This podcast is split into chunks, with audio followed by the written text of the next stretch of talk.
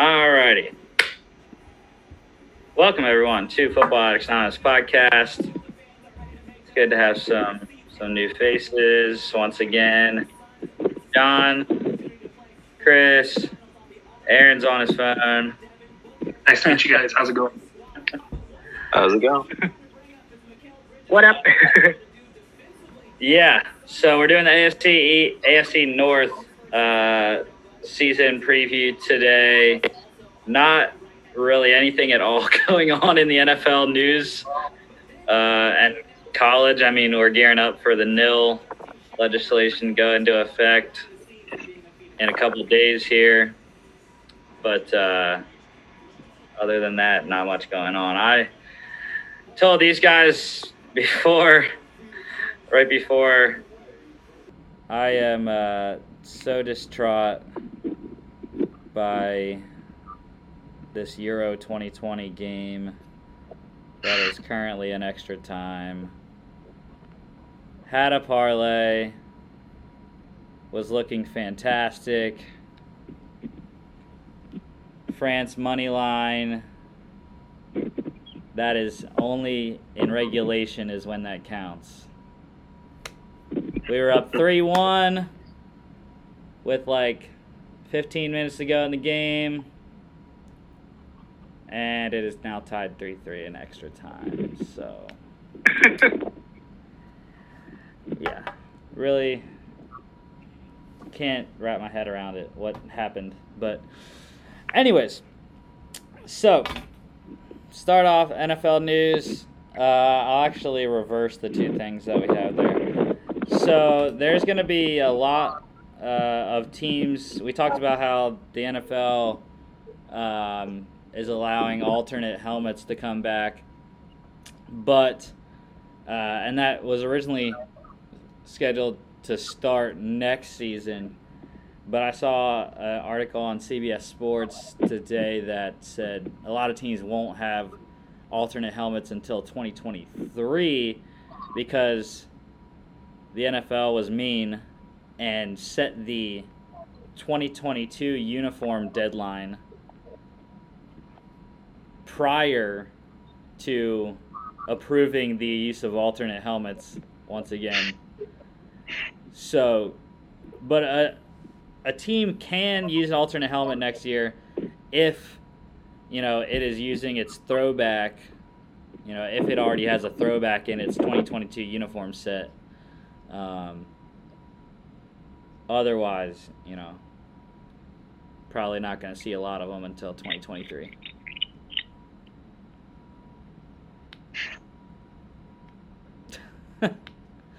They're really trying their hardest to not allow it, or at least prolong it. I don't know why it's taking them so long to come to this decision. Just think about all the sales and money these teams are going to be getting once 2023 comes around and they have all the throwback. Just, I'm just picturing like DK Metcalf in the 1980 Seahawks uniform. I'm gonna buy that as soon as I can. I don't know why I haven't done this yet.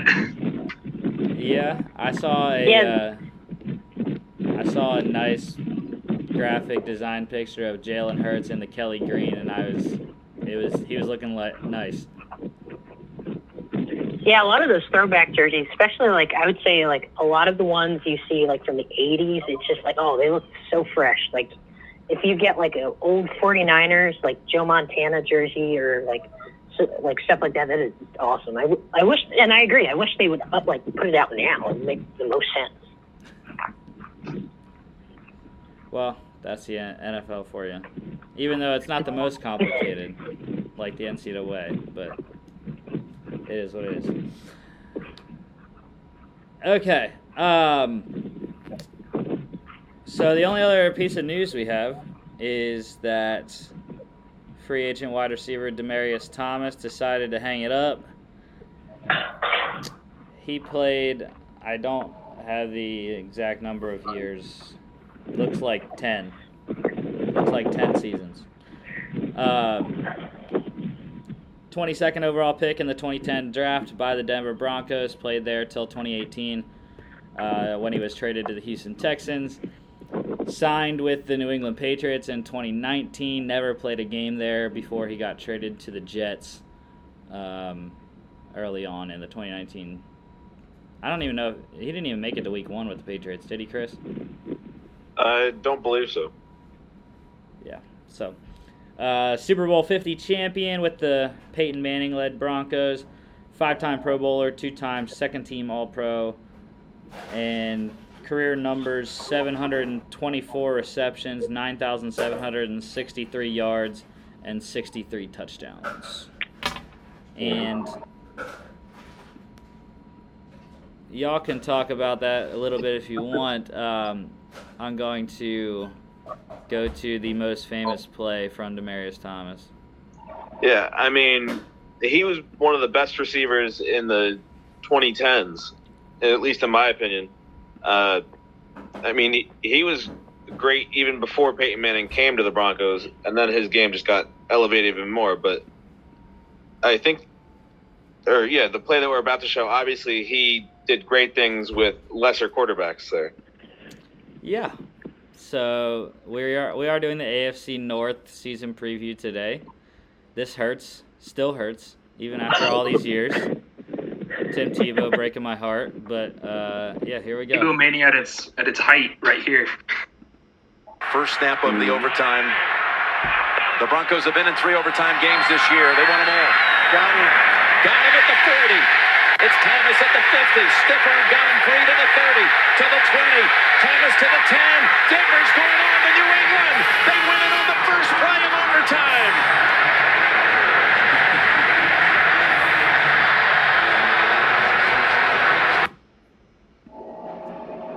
Yeah.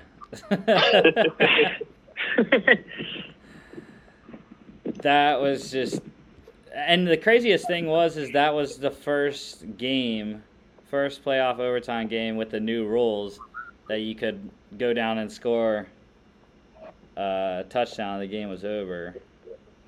So.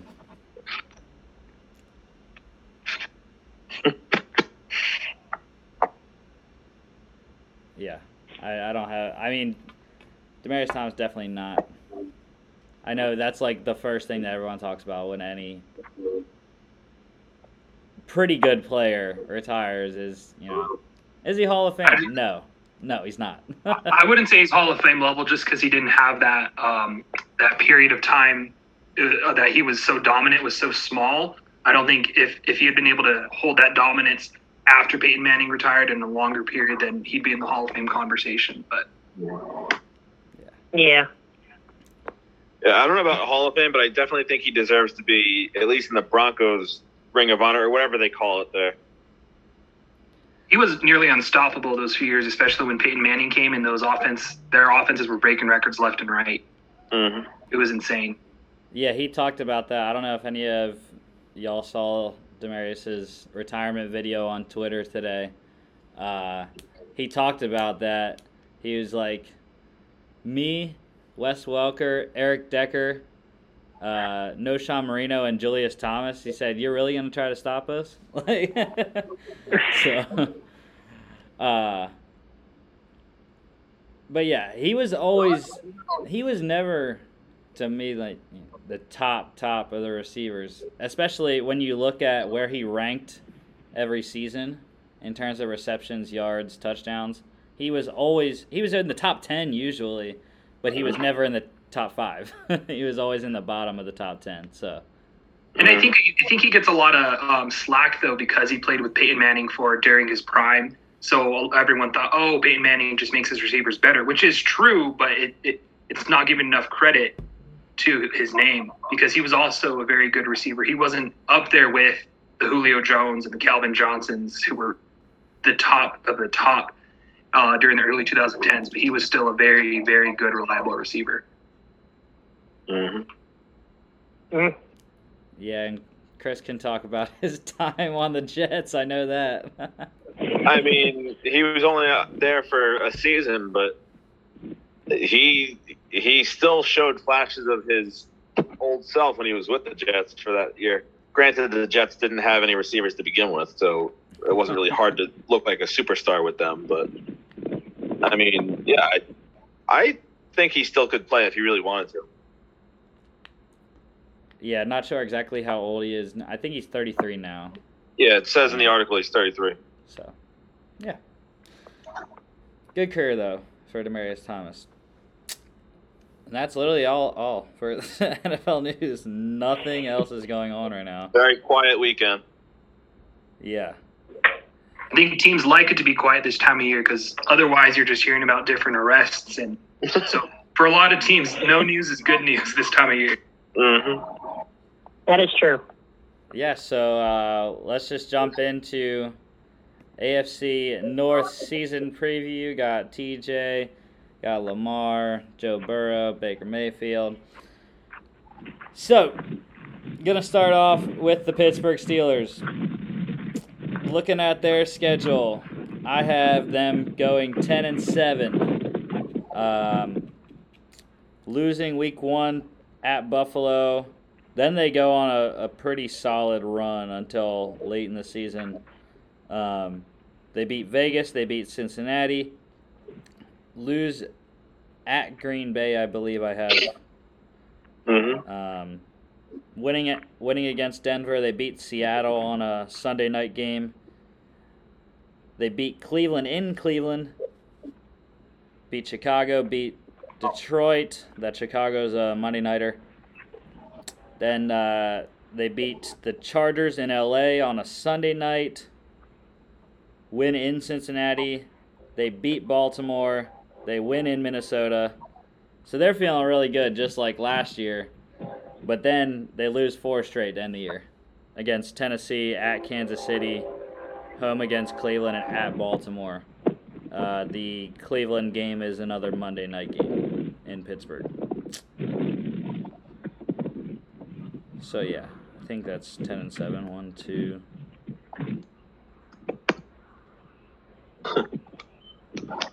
Uh, actually, I think I had. They might have lost to the Chargers too. One, two. Yeah, I think I had them losing to the Chargers too in LA. So So is that 10 and 7 or 9 and 8? that's ten and seven.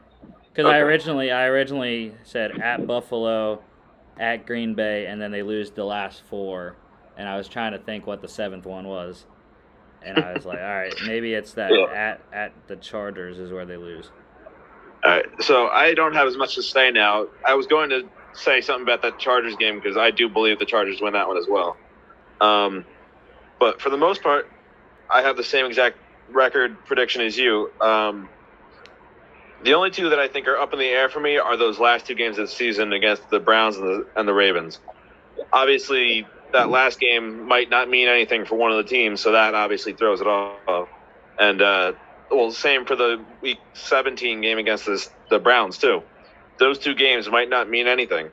So, I mean, those are obviously big factors in the outcomes of those games. But for the most part, I would agree with you though that I, I could see them going 10 and 7. I think I'm a little lower on the Steelers than you guys are.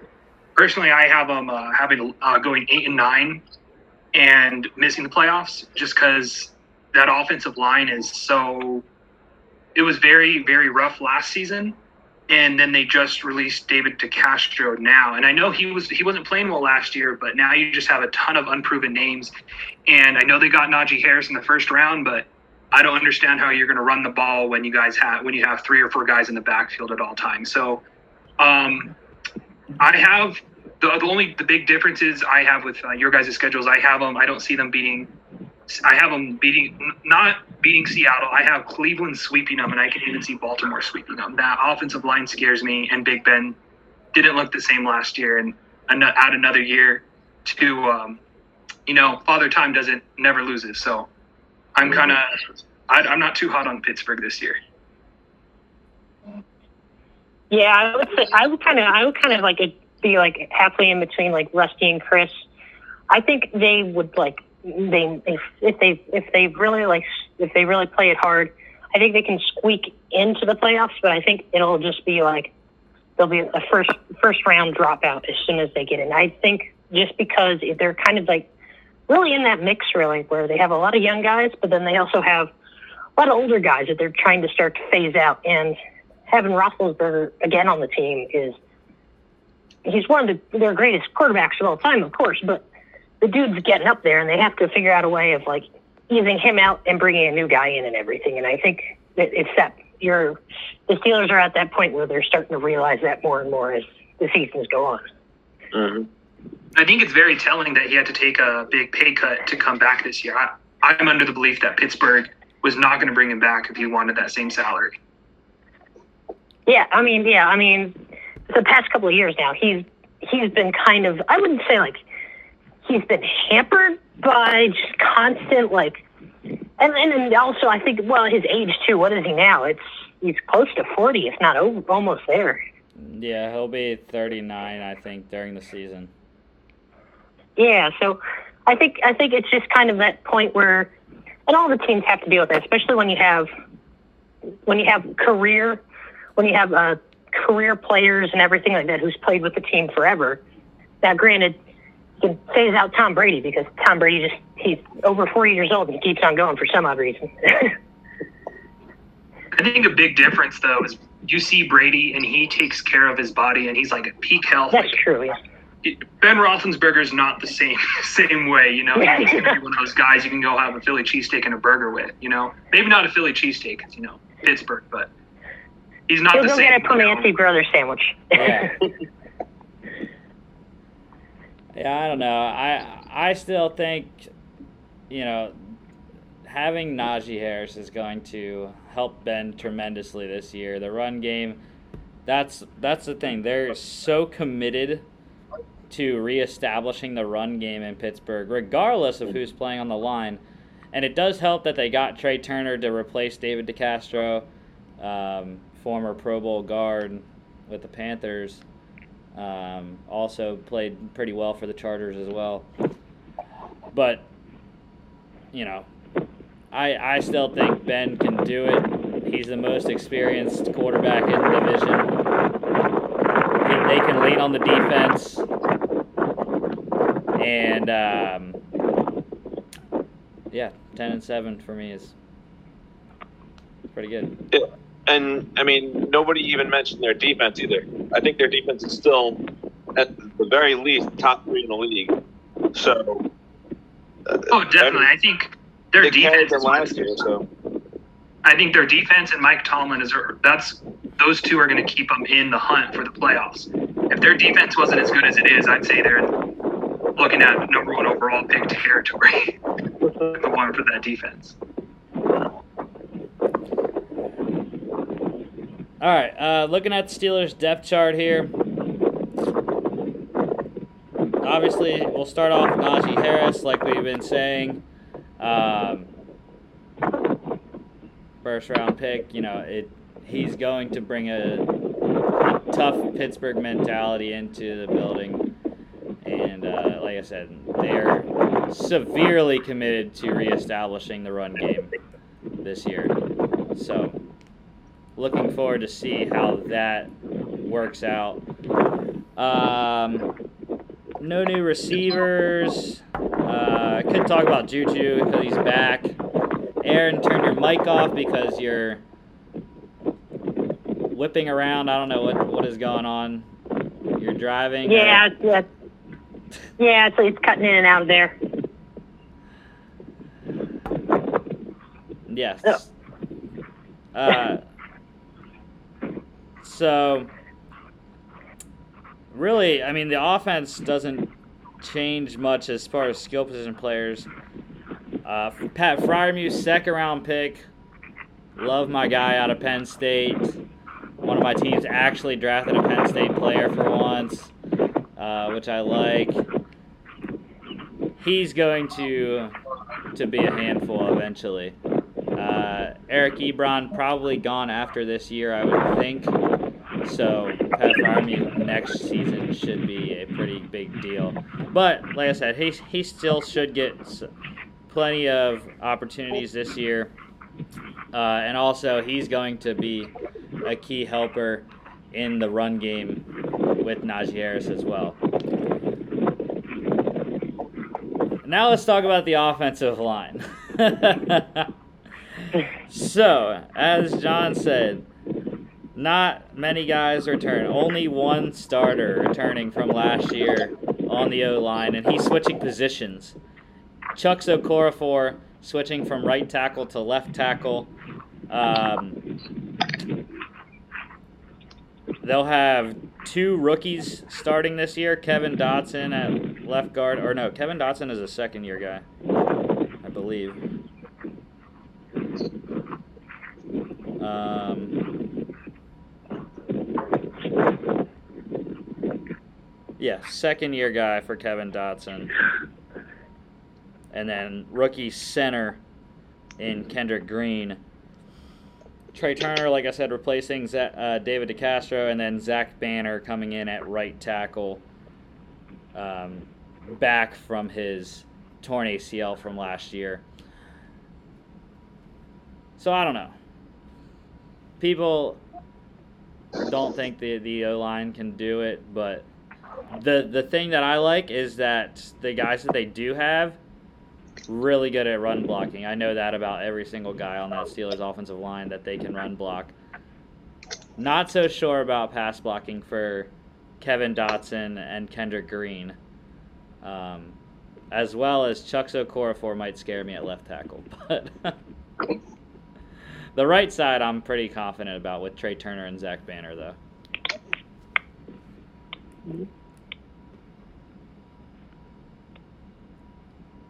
Anyone have anything else on the Steelers offense before we move to the defense? Um, yeah, I, based on because I was kind of digging in on their offensive line, I think this is a this is a big thing. I think across the league is that people teams are wanting to start to build not just have five good offensive linemen, but they want to have good depth because down in the trenches, that's where it's very likely for guys to get hurt and miss even one, two games here and there. But one, two games here and there where you you, you guys can't run or pass because you guys keep getting um, defenders in the backfield. That's where it's very important to have the depth, have the sixth man be able to come up and play multiple positions. So that's what really scares me. Is um, the Steelers' offensive line is a lot of unproven guys, but on top of that, it's pretty thin. So if one of these guys who does, if they end up proving to play well, and then they end up getting hurt, who's behind them? So is is Pittsburgh going to be able to survive any injuries on the offensive line, or are they going to be able to get past it? Yeah, I like their swing tackle, uh, Joe Haeg, former Colt. Um, he's a pretty solid right tackle. Can play left tackle. Like I said, he's going to be the swing guy, uh, as as far as I know. Uh, I'm not sure why they have BJ Finney as the third string center right now. I would think that he would be the guy as the main interior backup over J.C. Hassenauer and Aviante Collins. Um, maybe I'm wrong, but BJ Finney's been in the system before, uh, before he went to Cincinnati and came back. So, uh, I don't know. I like BJ Finney in the interior though. So both with with both those guys, I I'm pretty confident that they can fill in. After those guys, that's when it becomes an issue though. Mhm. Defensively, we have Alex Highsmith replacing Bud Dupree. I'm pretty confident in Alex Highsmith. You know, granted, I'm saying confident a lot because I'm a Steelers fan as well.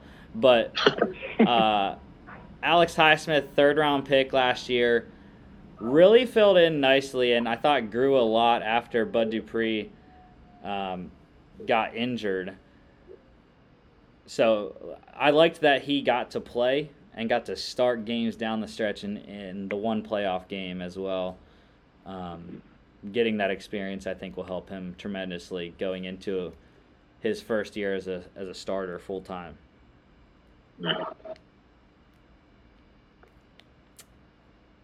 Uh, another guy, Devin Bush, returning from injury as well. Very excited for Devin Bush to be back. Um, I love, I like Robert Spillane. He he played well. I still don't understand why they re-signed Vince Williams. Uh, he's just not today's style linebacker. he's big, bulky, two down run stuffer.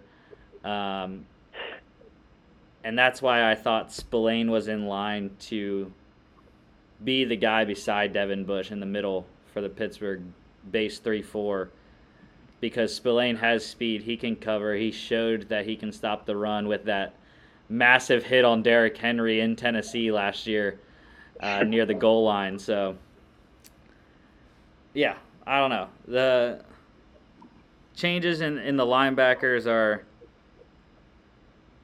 are not, you know, that drastic. I don't think. Losing Bud Dupree, anyways.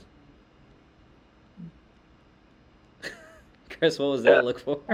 Well, I don't know. I I I'm a fan of Bud Dupree, and I thought that that was a pretty significant loss, um, regardless of who they replaced him with. But uh, I'm more concerned though about their secondary. Like I think that their front seven will be fine, but I think their secondary is where they're going to get hurt. Yeah, secondary definitely does not have anywhere near depth. Uh, you know, releasing Steven Nelson that was a blow. Had to do it though for cap purposes. They still have Joe Haden, Minkah Fitzpatrick, Terrell Edmunds. Those guys are going to be solid. Cam Sutton is going to be the new starter opposite of Joe Haden. We'll have to see. He played pretty well in his first two seasons for the Steelers. After them, that's where the issue comes, though. I think Antoine Brooks Jr. is not going to play safety this year. I think he's going to end up being their slot guy, even though I know they like Justin Layne. But I believe in Antoine Brooks Jr. more than I do Justin Layne in being the main slot guy, and especially replacing Mike Hilton as the slot blitzer, uh, which the Steelers are known for. But yeah, after Justin Layne though at the corner position, there's not much, really. I mean, Shakur Shakur Brown. I don't know really too much about him. Uh, I think Pittsburgh's going to really hope that their front seven can get to the quarterback fast, so their secondary doesn't have to be covering for too long. So, because again, like I mentioned with the offensive line, the the best teams in the NFL are the ones that have the depth, because injuries are inevitable. So you want people to come in and be able to show up. Mhm. Yeah. I don't know. We'll see. Luckily, I mean, the as far as the division goes, there's not. Probably the Bengals are going to throw the most. I would think. We know the Ravens are a ground and pound team. The Browns have a two-headed monster at running back. Mm-hmm. So I think, as in the division, anyways, the defense, the secondary is not that big of an issue. And even with Cincinnati, I think Pittsburgh's front seven lines up very well against Cincinnati's offensive line, which also has issues. So Yeah. Yeah, and we'll talk about them in a few minutes. Um, one new special teams guy who I absolutely love. The rookie punter, sixth rounder, uh, or seventh, I don't remember, sixth or seventh. Pressley Harvin out of Georgia Tech. Oh my lord, can this man punt the ball? He is massive and he has a massive leg. Um, so I'm very excited for Pressley Harvin to be the Steelers' new punter even though technically Jordan Berry is on the roster still. But you don't draft a you don't draft a kicker to not have him play. So That'll be a fun little uh, camp battle to watch. But yeah, if you draft a punter, he's gonna be the one that wins it probably. all right, that's that's Steelers depth chart, and uh, I don't know if y'all have anything else before we move on to the Ravens. Well, what about the fantasy aspect? Chris, thank you. You keep you keep keep doing this. Um, so let's go back to the top. Big Ben, no, that's a negative. He can be a Maybe serviceable backup backup. Yes, yes, backup quarterback. That's where you know. I think that's pretty good spot for Big Ben as, as a backup. He used to be he used to be my go-to in the late rounds. I would just snatch Big Ben in like the 13th round and have him as my backup. That was I my think that's go-to where the also. ceiling is. or or it used to be as well Philip Rivers. Dude, when he was on the Chargers, I would just snag Philip in like the 10th round as my starter. And it would Mhm. work out. You, you always got to target those late round uh, quarterbacks who aren't mobile but throw the ball hella well. So yeah. Big Ben, Philip Rivers, Matt Ryan for a little bit too. Mhm. Oh Yeah. yeah.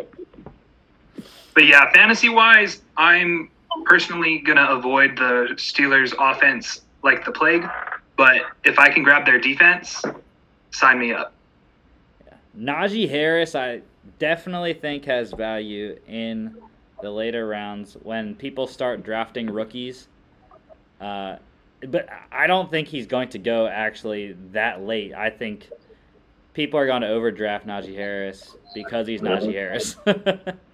Yeah, that's Yeah. what scares me. I would love Najee Harris as a depth guy, but Mhm. from the uh, from NFL.com's like fantasy mock drafts, he's going in the first five rounds, which is way too early. But I, if you can get him late in the late rounds, go for it. Just because he's getting, he's going to be getting the reps. He's going to be getting the ball. Mhm. I would say it at the earliest if you're gonna if you can the earliest I would take him is as my RB three. Um, I don't know what round, like eight, maybe. Curious what you guys, uh, because the Steelers have a good amount of receivers to throw to. So who would be your number one target if you're targeting the Steelers receiver? Well, I was going to say, I think that one of my biggest sleepers in the entire league would be Chase Claypool. Obviously, because of his versatility and how well he performed last year. And, I mean, obviously, his ground game doesn't help like a PPR league, but he still scores points by running the ball anyway. So, I, I, I really like him in terms of fantasy.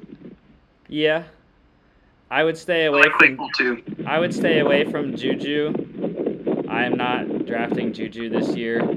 Um, but I still love my di- my guy Diontae Johnson.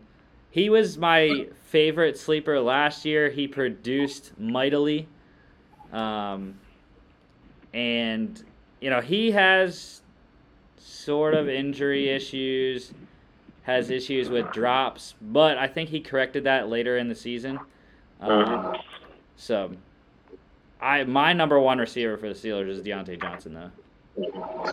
Uh, the one thing I do have to say about Juju though is, yeah, I, I'm probably gonna stay away from him too and all that, but he has on the one year proven deal, so that could motivate him to actually perform higher than he's expected to. But I still would. Last year was also a contract year for them for him as well, though, and he underperformed still. I agree with you though that Chase Claypool would be of those three. If I'm a target one, it'd be him, just because he's entering his second year, and a lot of times you see um, players take that much higher jump from the first to the second year. So that's Mhm. something to bank on. But I would say highest would be receiver number three for me.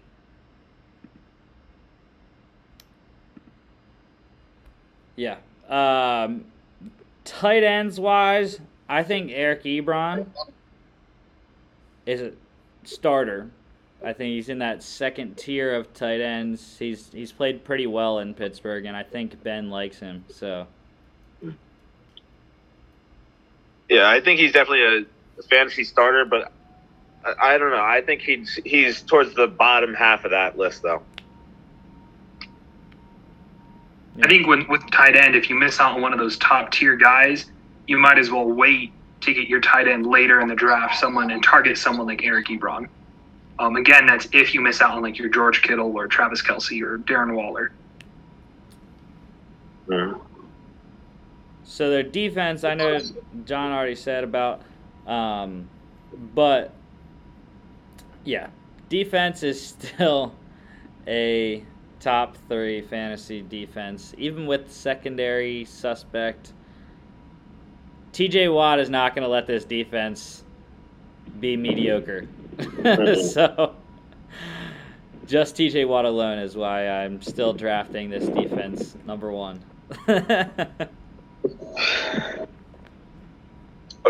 Now, what? Where would you say they would go though if they were the first defense off the board? I don't know. Last year I was overdrafting them like crazy, and I was going with them like in the ninth round. so That sounds lit. I feel like no, most people normally take a defense in like the fifth round, and then everybody goes crazy. no, I think like eight or nine is when you can start seeing top defenses go off.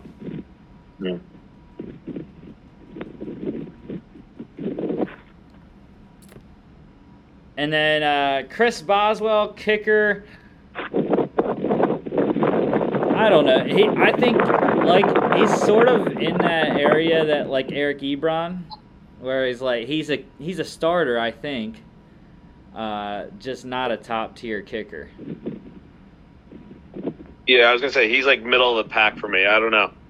He's probably the like if he was like one of the only kickers available, I'd probably pick him. But I don't know.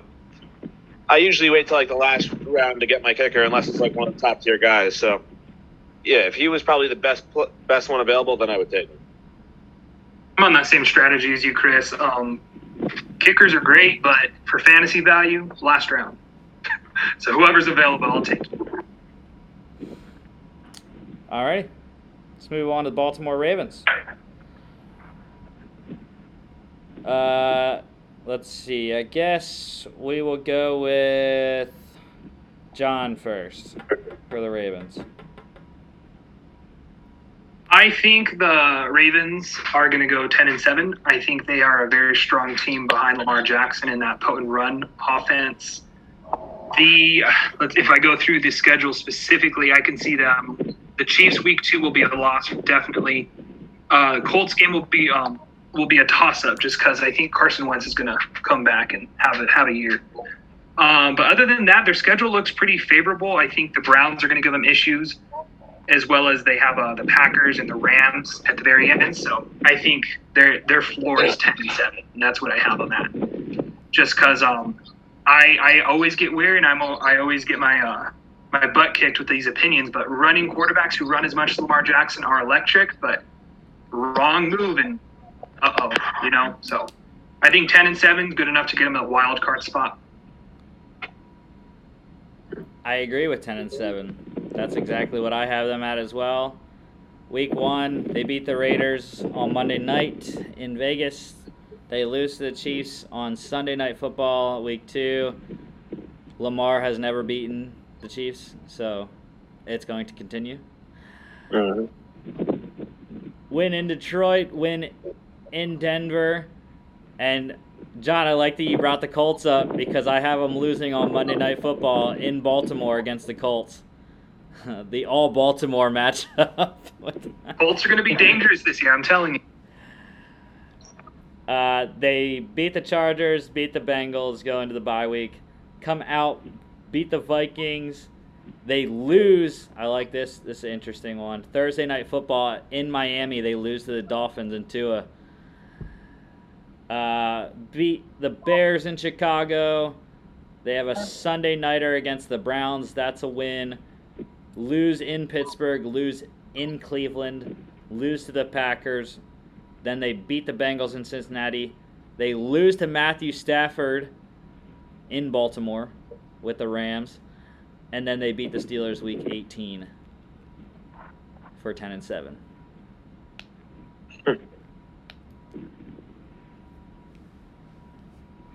Chris?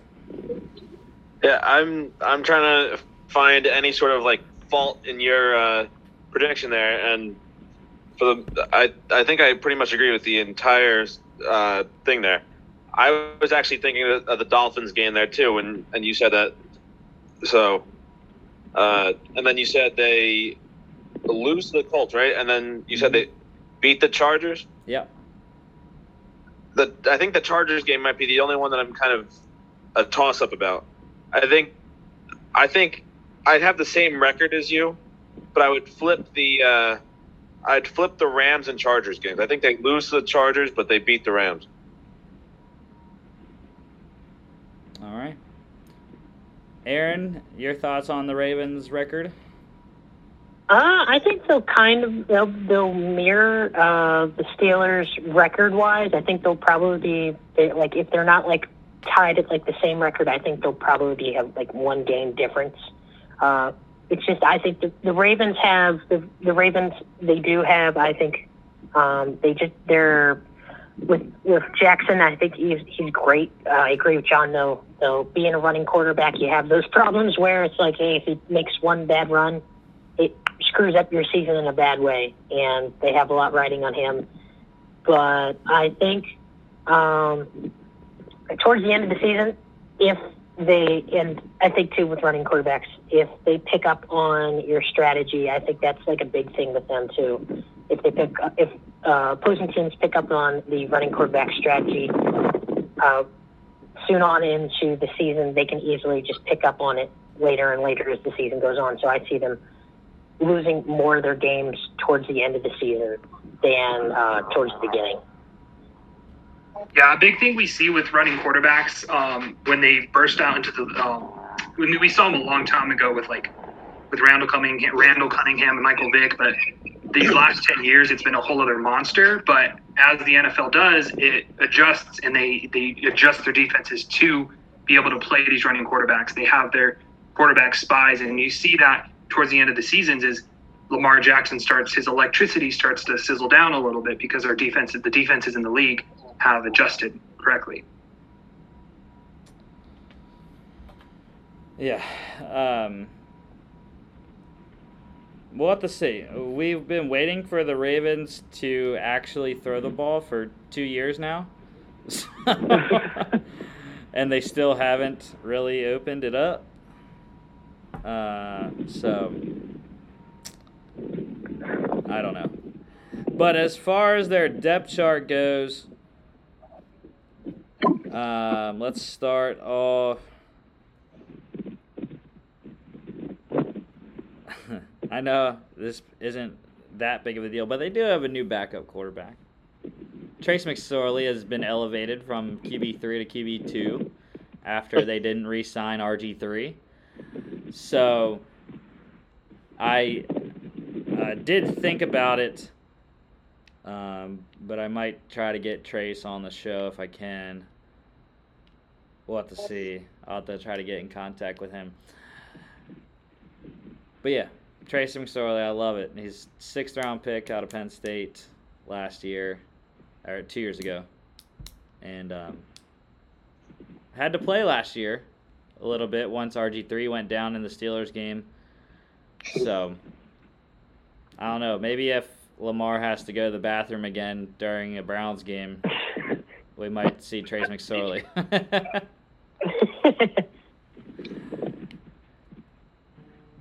Couple new wide receivers for the Ravens. Sammy Watkins coming over from the Chiefs.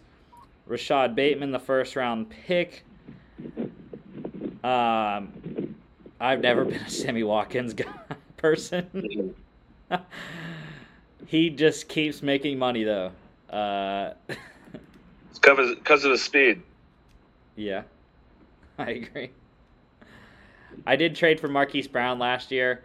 Um, did not do that well, and like I said, I'm still waiting on the stupid Bra- the Ravens to actually throw the ball, um, so I can have Marquise Brown utilized in fantasy. Mm-hmm. It doesn't seem like Marquise Brown wants to be in Baltimore though anymore, unless he got that whole thing figured out. But as late in late in the season, that's not how it seemed. He was he seemed pretty mad. I'm a receiver. I'm I'm gonna have to go into Baltimore understanding that I'm run blocking a good amount most of the time. You're not gonna be getting the ball that much because that that offense is Lamar Jackson and pounding the ball. That's it. Mm-hmm. I mean, in their defense, though, they really haven't had the greatest receiving corps. But, I mean, they really addressed that this offseason with all their receiver acquisitions. Yeah. So Rashod Bateman was a bad man at Minnesota, so if he can just run up and get those high balls, that'll be that'll help him out. But again, I just don't think the volume is going to still be there. Mm-hmm. yeah, uh, I think their their starters, you know, in a regular offense would be pretty solid. but with the how much they run, uh, it's tough situation, especially for a guy that I really like in Tylan Wallace out of Oklahoma State. I I thought he was a pretty solid mid round selection for the Ravens, Mhm. especially because he's big and he's fast. So, but like I said, I, I don't think he'll be able to get on the field too much. If- Ravens are going to have to start throwing it though, because that's what we see the last few years in playoffs. Is if, if they don't build that lead right away, then they're screwed because they that that's how they're the best on their offense is by running the ball. But if you fall in a hole early, you got to throw your way out of it, and Mhm. that's what's been their kryptonite the last few years. And this is where the whole running quarterback Lamar Jackson thing comes into play. You know, people questioned him when he came out th- about his passing. Could he actually win the game with his arm? And like you just said, John, they haven't been able to do that in the Mhm. when it counted in the postseason. So But I mean, how how good is uh, McSorley's arm? Is he does he have a good arm? no, no. his arm is not. Uh, he does not have a cannon at all. Uh, Okay, so they can't even do that. I was gonna What? I was gonna say maybe they should do what like the Saints did last year when they needed a big play. They brought in Winston for a play, and he threw a bomb like sixty or whatever yards. The problem with that though is if you're bringing in a quarterback with a big arm, the defense is all of a sudden they're going to play back because they know he's in for a reason. So I would probably say Tyler Huntley has the biggest arm on that in that quarterback room with the three quarterbacks there. Um, but yeah, the reason why Trace McSorley is the backup is because, or at least the reason why I like Trace McSorley is he's tough, he's a competitor, and he is better suited to run like QB power and stuff more than Lamar Jackson because Trace is bulky and big. Trace is the kind like I've said this multiple times before. Trace McSorley is the kind of running quarterback that I like. Bulky, uh, you know, like 230, 240, Cam Newton style. Even though Trace isn't as tall as Cam, but you know, even those big ones though, look how injured Cam Newton's been the last few years. You got to protect with those big guys. You got to make sure you protect them from themselves. yeah, Mhm. yeah. yeah. Lamar is not the type of running quarterback that I like though. He's pretty skinny. Can you know get snapped like that? so. and I, I I know it hasn't happened yet, and I I it's not good for the league if it if it would happen, but I still say Lamar is so comparable to RG three. All it takes is one bad hit, and he's done. yeah, that's true. So I mean, He's been proving us wrong though, him as a and. I, I, I won't be surprised if he proves us wrong again. yeah, I know. Uh, let's see who else do we want to talk about on the offense. Ronnie Stanley coming back from injury at left tackle this year. We'll see how he plays if he can return to form like he was prior. Uh, Alejandro Villanueva coming over from Pittsburgh as the new right tackle.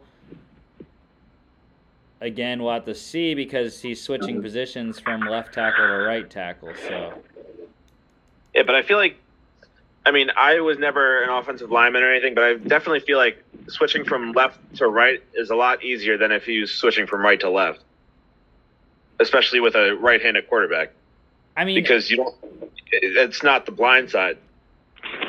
Yeah, but it's just any time you're switching from one side of the offensive line to the other, it takes a little bit to learn because you have to entirely switch your feet. Um, you know, because if you're left tackle, your right foot's forward. If you're right tackle, your left foot's forward.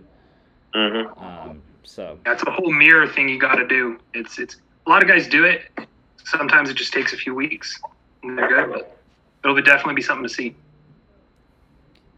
yeah, I think their interior is the same. Um, I don't remember Bradley Bozeman starting at center though.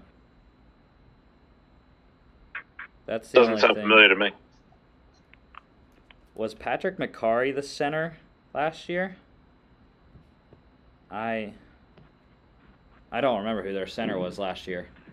Um, but ba- Bradley Bozeman might be a new starter as well at the pivot. But I'm not entirely sure. Is Kevin Zeitler new as well? Did he come over from the Giants or was that last year? Nah, that is a he'll be new this year coming from the Giant. hmm Okay. So yeah, they they just like Pittsburgh have some new new linemen, but um, more established names than than what Pittsburgh has on their offensive line. So And what helps them out is Lamar's running ability. It's going to open up holes uh, in itself. So, just like how the receivers might not like playing in Baltimore, running backs will love it. yeah, and they they definitely have some some good names um, backing up their their line there. I don't. Andre Smith is still somehow playing. that man's old. so he's still the backup left tackle. Uh, you got Ben Bredeson there, draft pick out of Michigan. Mekari, like I said, has played for them before. Ben Powers also pretty solid at the guard spot. So yeah, they they they'll be really good on the offensive line once again, I believe. And Ben Cleveland, he's new as well. Why didn't I think about that? As they they have four, three or four new starters. Ben Cleveland, Mhm. yes. Georgia boy. I'll tell you That what, was, though. I think, a very underrated pick was Ben Yeah. Cleveland. I would definitely rather be the Ravens offensive line than the Steelers. That, that's all I know. Ben Cleveland's a that, that road. I agree with that one. I think the offensive lines are what tell the story of the AFC North. You have the two teams who have the line, which is Baltimore and Cleveland, and then you have the two who don't, Pittsburgh and Cincy. hmm Ben Cleveland's a road grader. He'll, he'll definitely help with the run game there. Um, I forgot to say also talk about fullbacks because is Patrick Ricard actually going to win the job at fullback or not? They drafted Ben Mason this year. Uh, so it's kind of again like when you draft a specialized position. Know, does that Yeah, more than likely the drafted player is going to win. so, But Although think- Ricard is an established veteran in the league, so I don't know. yeah, it looks like If Pat- Ricard loses that, he's going to be picked up very quickly. Mm-hmm. yeah, it looks like Patrick Ricard's coming off an injury because it has him as questionable on ESPN. So I don't really recall what his issue was last year. Defensively for Baltimore, whole new pass rush. They lost Matt Judon. They lost Yannick Ngakoue. So, it is going to be, right now, anyways, on ESPN, Tyus Bowser and Pernell McPhee. Pernell McPhee has been with the Ravens before. I'm not so sure they don't just hand it over to their young guys. Jaylon Ferguson, Odafe Oweh are the backups right now at the outside linebacker spots. I would have more confidence in those two than I. Well, Pernell McPhee's not bad, but Tyus Bowser has never been in a starting role, so I'm not sure how he will perform playing all all six, all 17 games. Well, What I, mean, like you- about Baltimore's pass rush is that they have a lot of names who can get to the quarterback. So you will even these older guys, you can spell them and only have them play a few snaps every game, so they have their full energy to get to the quarterback. So I think they have the depth there, which is really going to help them. Rather than uh, maybe not having one established guy who will get double-digit sacks, they'll have a few guys who can get maybe five to seven sacks a year, which is what you want. Yeah. But I mean, Rust, you kind of touched on it, but like the young guys, I think will get plenty of playing time. But the the ESPN depth chart, I mean, at least for this position, this specific instance, I don't really believe it, um, because I think that both of the positions are up for grabs essentially. I mean, you said they lost their two starters, so now now the two positions. I think that they weren't going to give the rookies the positions right away. I think they're trying to get the rookies to earn it, even though I think they are the front runners as it is. But uh, the only thing I am a little concerned with with Oweh, though is that he didn't have a sack last year with Penn State, so I don't, I don't really know like if it was all because he just couldn't get to the quarterback or I don't know the whole situation there. You might know it better because you're a Penn State fan, but yeah, he's you know that was the big thing with him coming into the draft was that Shaka Toney had the sacks, Oweh didn't, but Oweh had more physical tools that put his potential higher than Shaka Toney's. Uh,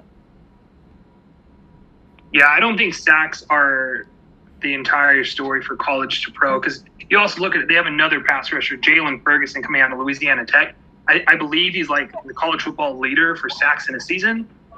And yet here he is, he's still not showing those 20 plus sacks here, you know? So I don't think sack numbers necessarily move over to tell how good of a pro you're going to be. Yeah, Jaylon Ferguson, second year guy, Chris. Second year guy.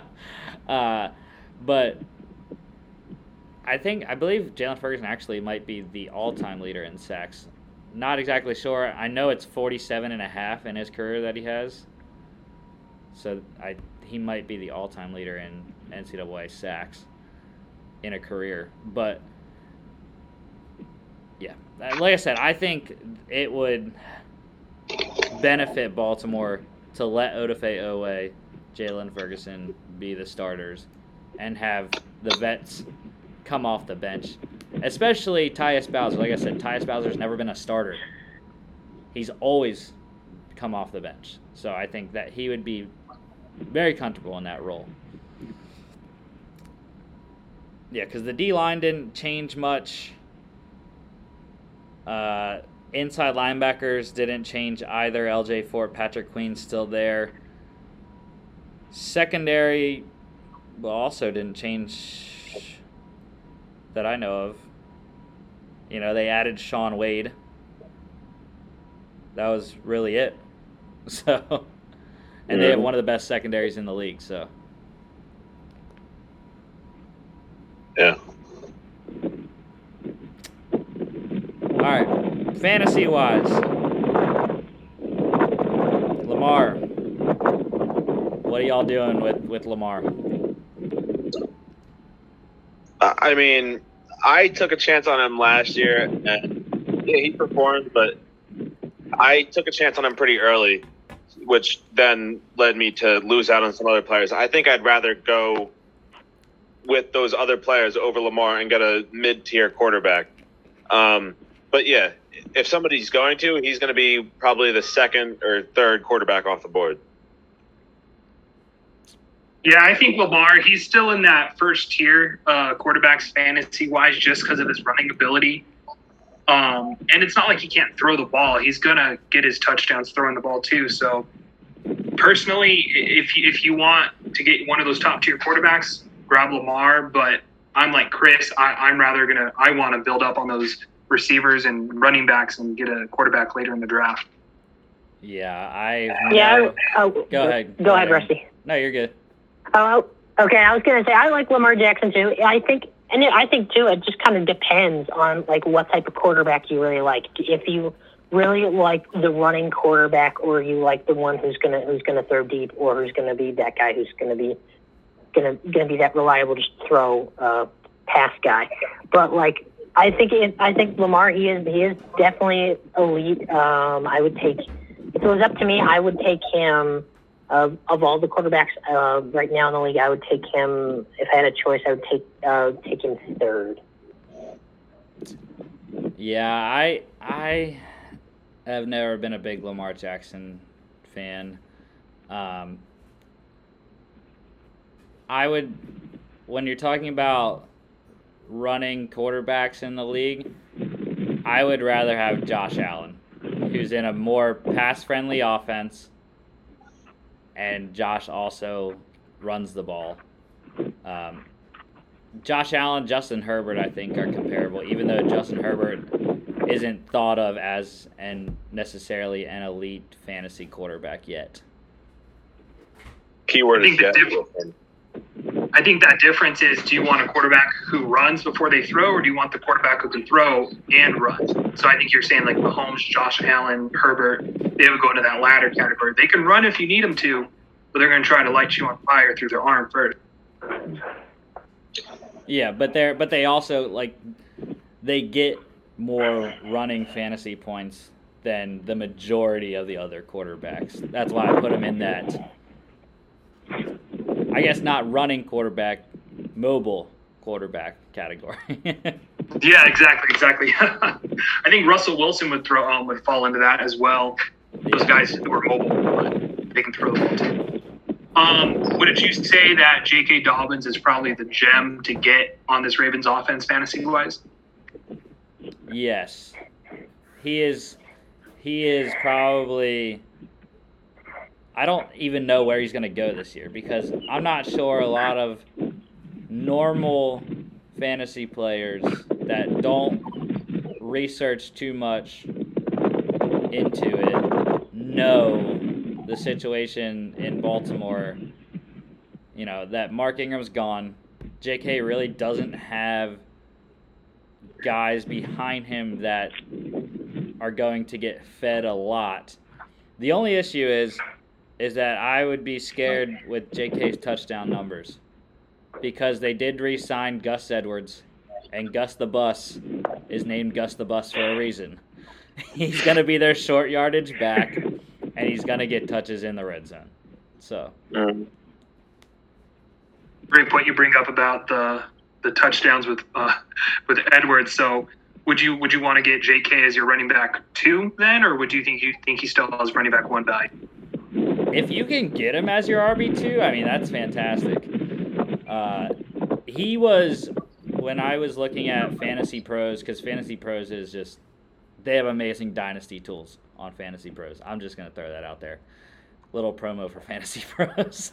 um, but uh, they always put out, like, guys to go get right now and guys to trade right now as far as what while we're rolling through the off season here and you know you're trying to get your dynasty trades in and set before your rookie drafts.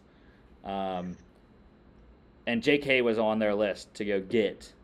So i tried. I don't rem- recall if i got him or not. I don't think i did. I, I put in an offer to someone and they rejected it but um, another guy i did get though was, was tua um, I got Tua, and I also got Cooper Kupp this offseason as well. It was uh, pretty solid trades. But yeah, I, I like JK, though. Definitely solid option. If you have to reach for him, it's not a bad thing. And I would always take running backs over wide receivers any day. That's an interesting conversation, maybe for another time, about running backs versus receivers. Because I used to be just like that. Oh, running backs, boom, boom, boom, go first, and then I don't know. Receivers with as as much as the ball's being thrown nowadays, I don't know. I didn't go either way. Mhm. With J- with J.K. Dobbins, I think his sweet spot is if you're if you're doing like a uh, draft and you're at the end of round one, you get best player available round one, and then try to get J.K. at the very top of the second. That's that's Yeah, I think the the running back wide receiver thing is the issue that I have with taking wide receivers over running backs is that especially now the amount of Mhm. quality running backs is so depleted uh as because there's so many teams that are going to committee styles it's hard to differentiate which guys are going to produce on those committees so you you got to try to go get guys that you know are going to get carries. Mhm. and I think that's talking about Najee Harris earlier, I think that's where he has a lot of his value. Is he's going to be the, the workhorse. Yeah. Wide receiver wise, we already kind of touched on this earlier. I'm not taking anyone. I'm I'm not doing it. Marquise is probably going to be drafted. Sammy Watkins also probably going to get drafted. Rashod Bateman might at the end of the draft, but in the deeper leagues maybe, but I don't I don't know. I think of anyone, Rashod Bateman or like Tylan Wallace, these rookies who haven't done shown anything yet, those would be the guys to take a swing on, like maybe last two rounds of the draft or in those deeper leagues, if you're going to take a Ravens receiver. yeah, it's it's tough, but I'll let Chris go now because we're on to his guy. Chris is an absolute Mark Andrews fan. Yes, I Fanboy. love Mark Andrews because when the ball is thrown in Baltimore, it's normally to Mark Andrews. So he is the number one target there for Baltimore, and he is a big red zone threat. So in fantasy, he's I'd say top five tight end at the Mhm. least. Uh, but yeah, I I've always been a big Mark Andrews fan. And like we talked about on the NFC East show on Friday, Mark Andrews is definitely one of the top contenders that is trying to get to that third spot after Kittle and Kelce to replace where Zach Ertz used to be. Mm-hmm. I think I'd have Andrews number four. Um, obviously, Kittle and Kelce are one one A, one B, but Darren Waller, just because of the Chris, that's a good point. When Baltimore does throw, it usually does go Mark Andrews' way, especially in the red zone. But just the quantity of times that Las Vegas throws, and I think that's why I think I'd give Darren Waller, I guess, the two A to two B distinction over Mark Andrews. But Mark Andrews is definitely tier one tight end. If you can get him, get him. If if you lose out on him, then wait till the end. Get one of those tight ends at the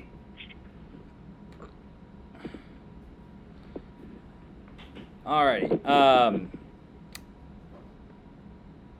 let's go to Baltimore defense. I think it's and going to be another solid year in Baltimore defensively. Um, I don't know why in my mind they just have they just last year weren't you know top tier. I don't know. That's probably wrong because just you know looking at what they have they should have been good but i don't know exact i didn't i don't know where they ranked they ended up last year but they're probably like second uh, quarter of the league there, like probably between like eight and sixteen. Um, but yeah, I don't know if I'm to take them this year or not. You we mentioned their losses uh, earlier with Matt Judon, who was one of the best outside linebackers in football, and uh, they also lost Yannick Ngakoue, who was one of the best pass rushers in football. Um, so, I mean, I know they still have that great secondary, but I don't know if the secondary is going to be enough to uh, hold down the the defense. I mean, I still would possibly draft them as maybe my second defense, or if I was doing a committee type thing with my defenses, I would draft them. But I don't think I'd have them as my everyday, every week defense. I actually think Baltimore's defense um, is right neck and neck with Pittsburgh's. I think those two teams are going to have top five defenses this year. So if you're one to grab your defense early in the draft, typically what I notice is once the first defense goes, it's kind of like everyone's trying to grab the top few defenses. So if Baltimore's going first, Pittsburgh's going right after, or vice versa. yeah i agree like i said i i don't know why in my mind just last year they did not to me that i remember seem like they were up there in terms of the top defenses. Like i said i'm probably wrong but looking at their schedule versus the defense though they play a lot of teams that are going to throw the ball which bears well for their secondary because they have a good one. You know you got vegas you got kansas city. The colts i'm not really sure exactly how many times Carson's going to throw the ball, but you know we'll see. LA is going to throw the ball. With both both LA teams are going to throw the ball, so uh, Dolphins probably will throw the ball as well. I would think. Not really sure. And then the the Packers, even though they're multiple multiple offense with Aaron Jones, but yeah, I, I think they will be top five at the very worst. Um, so, and Justin Tucker now. Interesting case for Justin Tucker. Mm-hmm. Did not have the greatest season last year. Probably his worst of his career. Yeah, was always considered for the last like three years number one kicker. You got to go get Justin Tucker. and I think that bears well though for people waiting this year. I think people might see that last year and like take a step back, and he won't go as the number one kicker. So I don't think he's going to go as the number one kicker when you got Younghoe Koo in town. no. Yeah. I mean, there's he's definitely kind of fallen out. Even without last year, there were still kickers like Harrison Butker with Kansas City and Wil Lutz with New Orleans. And I mean, Come on, throw him uh, out. Your division, Chris. Throw him out there. I know you want to. uh, yeah, Jason Sanders Jason with uh, Sanders. with Miami. I mean, I still think that that uh, Tucker will be a serviceable kicker, but yeah, I don't think he's the, one of the top ones anymore. For me, I, I I'm curious what you guys think of this kicker strategy. I because I tend to go kicker late late in the draft, but I try to go for a kicker as long as it's not like someone who's very insanely unreliable, but a kicker who's typically with an offense who scores a lot, because then you're guaranteed those extra points. You know, even if it's four or five points a game uh, uh, for every matchup, that's four or five points guaranteed. well, Well, that's that that's why Butker is probably number one because Kansas City scores so much. I think there's I think there's two, I think there's two strategies when it comes to kickers, regardless of where you draft them. The first one, like John said, go with a kicker that's on a high scoring offense, gonna get a lot of opportunities, mostly extra points. But I would also say another strategy is look deeper into it, into the team's offenses. Go with the team that has not been good in the red zone you're going to get a ton of field goal opportunities, which can accumulate very quickly, like Jason Mhm. Sanders got last year, because the Dolphins were not the best team in the red zone, and Jason Sanders got a ton of 40 and 50 yard opportunities last year, which made him the number one fantasy kicker.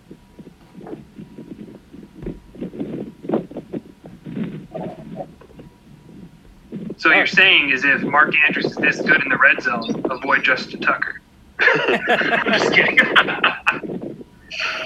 Yeah, I don't know. I I don't know if I'm drafting Justin Tucker this year. I, I like I said, I like Jason Sanders. I like uh, a couple other guys. Chris's guy, Mike Badgley. Uh, I mean, he was probably the worst kicker last year, but I hope he has bounced back. All right, Cleveland Brown time here. The team that I will lead to a Super Bowl as the GM. Just saying, Cleveland. I got you. Uh, let's go, Chris, to start on schedule. um, yeah, I mean, they uh, they're kind of an interesting team to me because obviously they had their best season possibly ever last year. Um, but I mean, that was a one year thing. We haven't seen them do it consistently yet, so we don't really know what we're going to get from them this year.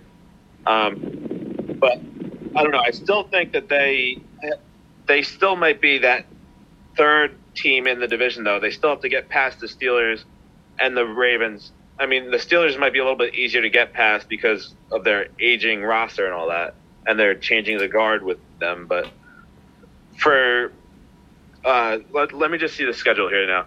So week one, they have an immediately tough matchup there with the Chiefs going, to, and it's in Kansas City. So I think they lose that one. Uh, week two, they host the Texans, which I think is an easy win, especially if Watson doesn't play. Um, then they host the Bears week three. I think that's a win as well. Uh, so they'd be two and one at that point. Then going out to Minnesota, I think that's a really interesting matchup, and uh, I don't know. I think that that one's going to be a tough game for them, and I think they lose that one going out to Minnesota. And then they go out to LA, and I think they lose that one too. So they'd be two and three at that point. Come home against the Cardinals, and I think they win that one only because it's at home. Uh, and I mean, we saw last year with the Cardinals. The Cardinals had a really good team, but they still only finished eight and eight. So I think that they're still an average team, despite all their uh, additions. Um, then they host the Broncos and they win that one. Uh, I think the Steelers come in and beat them in the next game. Then they go to Cincinnati and I think the Browns win. The another really interesting game for them here is against New England in New England though, so I think they lose that one. Uh, then they come home to host the Lions and I think they win that one. Go to Baltimore, I think they lose that one on Sunday night. Um, and then they have their bye, and then they host Baltimore again. But I think they the bye week helps them, and I think they were they will be able to. And then they uh, host the Raiders, and I think that they would win that one. Then they go to Green Bay and lose that one. They go to Pittsburgh and lose that one, and then they finish off the year with a win. So that would be, I think, let's see, one, two, three, four, uh, five, six, seven, eight. Yeah, so I think they'd go eight and nine if I numbered that correctly. So nine and eight. I thought I counted eight wins, but maybe nine. I don't know. Eight and nine. Yeah. All right. Um, I have them at ten and seven, just like Pittsburgh and Baltimore. The difference is there is that they go three and three in the division and finish third place once again. Um, but I have them losing to Kansas City week one. Then they beat the Texans, beat the Bears. They lose at Minnesota, lose at the Chargers, um, come home and win all three. They beat the Cardinals, Broncos, and Steelers. They lose in Cincinnati. They beat the Patriots, beat the Lions, beat the Ravens in Baltimore. And then coming out of the bye, they lose at home to the Ravens. Beat the Raiders in Vegas, lose to the Packers in Cleveland, lose to the Steelers in Cleveland, or lose to the Packers in Green Bay and the Steelers in Pittsburgh. And then they beat the Bengals at home. So yeah, 10 and 7 splitting all three in the division. So I think I'm much higher on the Browns than all of you. I actually have them going 13 and 4, and I think they're pushing for the one seed in AFC. I think the first game with Cleveland and Kansas City, I think that might be a very big determinant in who gets that number one seed. I think you guys are. I still think they lose, but I think it's a very close game, and I don't think people are going to give Cleveland. I think that game, even if they lose, Cleveland's going to be put on the map if they're not already on the map for everyone. Thing is, Cleveland did have a breakout year last year, but you look at their roster, it got even better. They brought in a very underrated safety, John Johnson, to just help secure that secondary. Plus, the secondary is getting healthy with Denzel Ward. So I, I think Cleveland, I think they can take this. They can win the Super Bowl this year, honestly. So going through the schedule, I do think they ultimately lose to Patrick Mahomes because it's Patrick Mahomes. And I mean, you give Andy Reid a whole offseason to prepare for you. I don't think anyone's going to win. but they're going to give a fight. Uh, I think their first loss is to Minnesota. Also, I agree with you guys there, just because they have Dalvin Cook, and if Cleveland's one, I would say their biggest weakness would be in the interior defensive line. So teams might be able to run the ball on them, especially if they have a workhorse like Dalvin Cook. So I'd say that's their first loss of the year. You go through, I think they beat LA. They they're going to win all three of these home games against Arizona, Denver, Pittsburgh. Uh, they're going to go to Cincinnati and beat them, beat New England, beat uh, Detroit. So that's one win going in. What is this? I don't know what week that is, but they only have one loss. I think they split with Baltimore again. Baltimore, great running team. That's their weakness. So they're going to split there, and then I think they end up losing to Green Bay, and then um, as I know earlier I said I think the Steelers might get swept, but just because it's divisional foe, divisional teams always fight each other hard. So I, I can't. Now that I'm looking into it, I think Cleveland might end up losing their fourth game to Pittsburgh, whether it be the first game or the second game. So I have them going 13 and four and winning the division.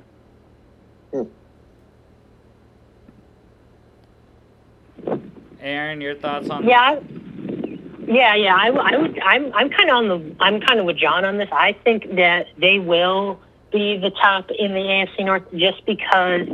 I think. I. I mean, yeah. Last year. Last year seemed almost like it was like their first real big winning season. Oh my gosh, almost 20 years their best record. I think so, something closer.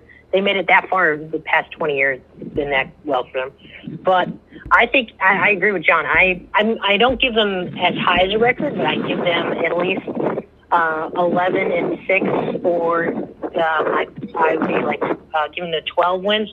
I think it comes down to um, just the adages. They, like you said, like John said, if adding onto this year, they did get better, and I think if uh, Mayfield can still produce the same way he has been, I think they can definitely. A lot of people can look at them as a good, uh, deep playoff uh, seed team. And I think a big thing that a lot of people bring up is that Odell Beckham, without Odell Beckham, that their offense is better. And I think what people aren't giving credit to is that Baker Mayfield got better as the season went along. This was his first year under Kevin Stefanski. So he's learning a brand new offense again. So naturally, you saw this with Tom Brady. He got better as the season went on. Baker Mayfield, Baker Mayfield got better as the season went on. So if you add in Odell Beckham, as long as Odell Beckham's not over there barking, asking for the ball every single play, if Odell Beckham comes in and re- realizes that he can be a part of the great team, then I think their offense is going to take another jump up because Odell Beckham's Odell Beckham for a reason. He's a great player. Yeah. Oh. No, but like I said, the only reason I'm kind of skeptical about the Browns, like I, I agree with you guys. I think they have the potential to be that that great of a team, but I'm just skeptical because of their history. They are historically a really bad team, and I mean, they had, like I said, they had their best season ever pretty much last year. So I don't know. I'm I'm still a little hesitant to be on the Browns bandwagon. That's a good point, Chris. I think a big thing that's hurt Cleveland for the longest time is they had zero confidence. You know, Mhm. every Yeah. single year, oh, they're the Browns. They're the Browns. Who cares if the roster looks awesome? It's the Browns, you know?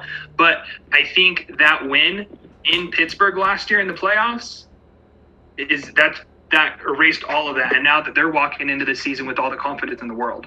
To be fair, though, they didn't win that game. Pittsburgh lost that game. This is true. Hey, a win's a win.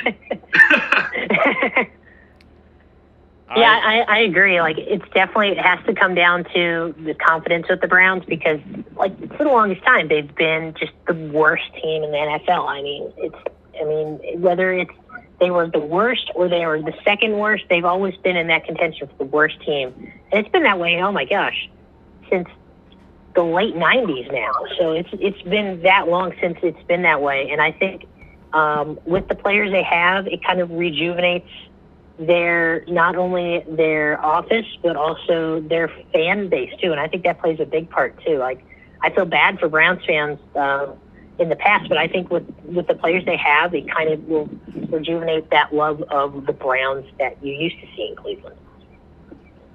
I think a big part is now that we're going to be having fans back in the stands. I, I think this Yeah. season coming is going to be one of the craziest, amazing, best seasons ever just because the fans are coming back in the stands and we're, we're ready for some good football. And like you said, Cleveland's they've they've been wanting a good team for a long time. That they, the Browns have been terrible my entire life. I was born in '99, so they've been terrible literally my entire life. So Cleveland is going to be rocking, and they're going to be winning, and they're they're gonna they're gonna be in the fight. Um. Yeah, I think I don't know. I'm just skeptical because you know the division is good. Um, with the Browns or the the Ravens and the Steelers, both very solid defenses. I think that's what makes it tough for Baker Mayfield. You know, Cleveland's defense has to prove that they're better this year, or else they won't. You know, they won't have a chance against the Chiefs. Uh, the Chargers are throwing a lot. Um, you know, the the Steelers, the the Raiders, the Packers. Those are teams that I see that are really going to throw the ball a lot. The Bengals as well. Joe Burrow coming back. Um, so that's where I think the the Cleveland defense has to prove that they can they can do it. I I think I think you they did have some holes in that defense, and they they shaped up very well in this offseason. Like I said, bringing in John Johnson, you're able to get Greg Newsome out of Northwestern coming at corner, and then you also have your guys getting help. You got Grant Delpit coming back from injury. You also have Denzel Ward coming back from injury. So I think that's the key. If they can stay healthy, that secondary, I think, will be able to compete along with those those potent passing offenses.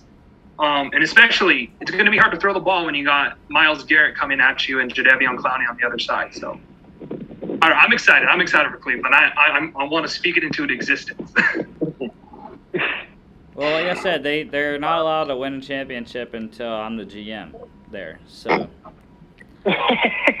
oh, uh, okay. So you want them to lose enough so you can get hired on, and then they. That, okay, I got you. I want I want to win them their first one. I I can guarantee I can do it. Uh, as far as new pieces on the Browns, uh, well, you got Odell coming back, like we said. We'll see. Can he actually play 17 games? It was, you know, 16 games. Now he's got to play an extra game. so, can Odell play all 17 is the question. but I think, you know, they're set up for him to not. You know, Rashard Higgins had a career year when while Odell was out last year. Donovan Peoples Jones also developed pretty well. And then they just drafted speedster Anthony Schwartz this year out of Auburn. So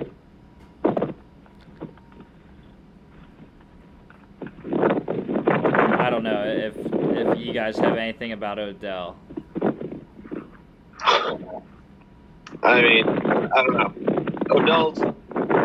I feel like Odell's the kind of receiver that he has like a couple flashy games and scores like over 20 fantasy points, but then the rest of the season he doesn't score more than 10. Like, I feel like he's like the Ryan Fitzpatrick of wide receivers. I think I think OBJ in terms of fantasy, I I I'd, I'd avoid him just because of what you're saying, Chris. I, I I don't like those players where you never know when their big game's gonna be. Just because I always end up getting bit in the butt and bench them on that week that they go crazy. So I, I, I like those. Um, I, I'm more like to I'd like to go get Jarvis Landry instead of OBJ. A little more consistent. Um, let's see what else. I believe Janovich isn't new, is he? Andy Janovich. Believe, didn't he come from Denver? Did he this year, or was it last year? Yeah, it was last year. Or at least it said. I can never, I never understand ESPN because it says 20 to 2020 to current, so I would think he played last year for the Browns. Yeah, I think you're right. 2020 was his first year then in Cleveland. Yes, because he did. It does show him even though he didn't get carries. It does show on his profile that played against the Steelers in the divisional round. So, um, or the wild card, whatever it was. Uh, let's see what else new on nothing else new on offense. So defense though they made a lot of changes. Like you said, Jadeveon Clowney. They also brought Malik Jackson in from the Eagles uh, to go alongside Andrew Billings in the middle there. Drafted Tommy Togiai this year. Really liked him coming out of Ohio State. Um, they they brought in Takk McKinley. Uh, just putting a flyer out on him three times a Raider or whatever it was. Yeah, something like that. he tried to get on the Raiders multiple times. Uh, so I, Clowney, I don't think that's an upgrade over Olivier Vernon. I don't. Mm. He hasn't proven anything in his entire career. He hasn't proven anything as being a number one overall pick. Forget he's a number one overall pick and just look at his pressures. Just look at his pressures. He gets he doesn't take the quarterback down necessarily, but he, he disrupts the pocket. And I think has he ever remind me if I'm wrong? Has he ever played opposite of a of a, a talent like Myles Garrett? He, he's always been the number one edge rusher, right? Well, he played with J.J. Watt. You're right. You're right. You're right. oh no, we'll see. We'll see how it goes. In Houston, he was at linebacker though. So was he yeah. always rushing the passer at every single spot, or they they're having him play a little different there? I believe he was. They had a three four. Yeah, they ran three four in Houston, so I believe he was pass rush most of the time, anyways. I don't know. I just he he did not do much in Seattle. And I don't think he's going to do much in Cleveland. Even though he is again he is opposite of Myles Garrett, who's great, but Yeah, I, I mean, I don't know.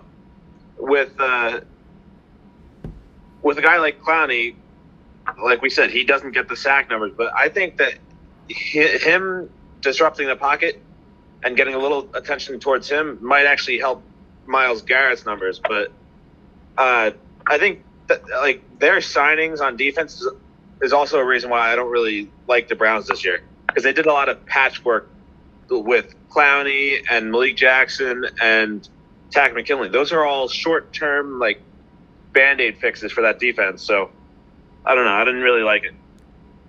Yeah, and the the issue is also is that Myles Garrett plays on the left side.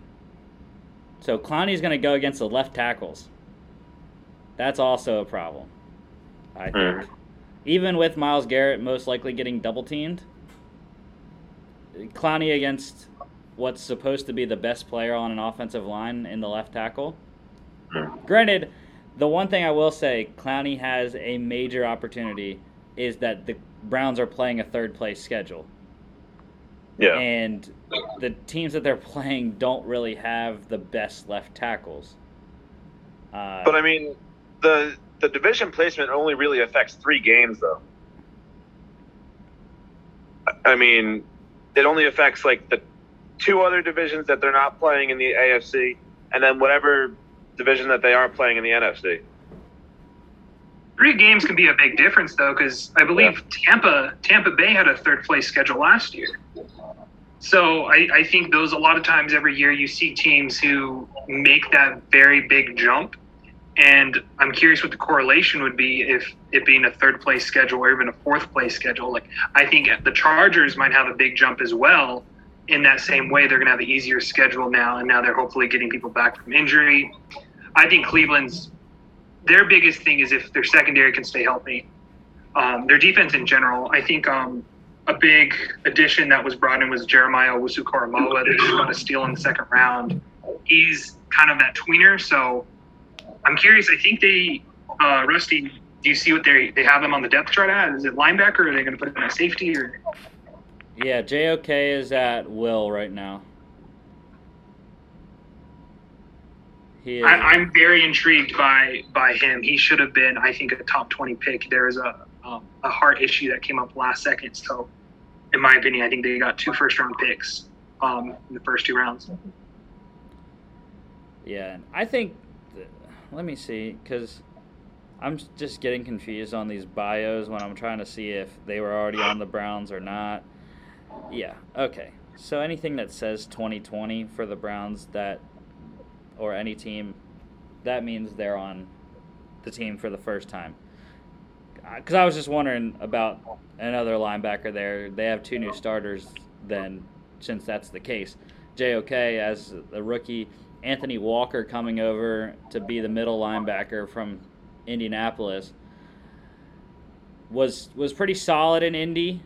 Uh, Anthony Walker's a tackling machine, though. Even though JOK can also fly around, but linebacking corps is relatively young. Uh, with Jeremiah Owusu-Koramoah, Anthony Walker, and also Sione Takitaki, I believe this will be his first year as a starter. So, unfortunately, last year he had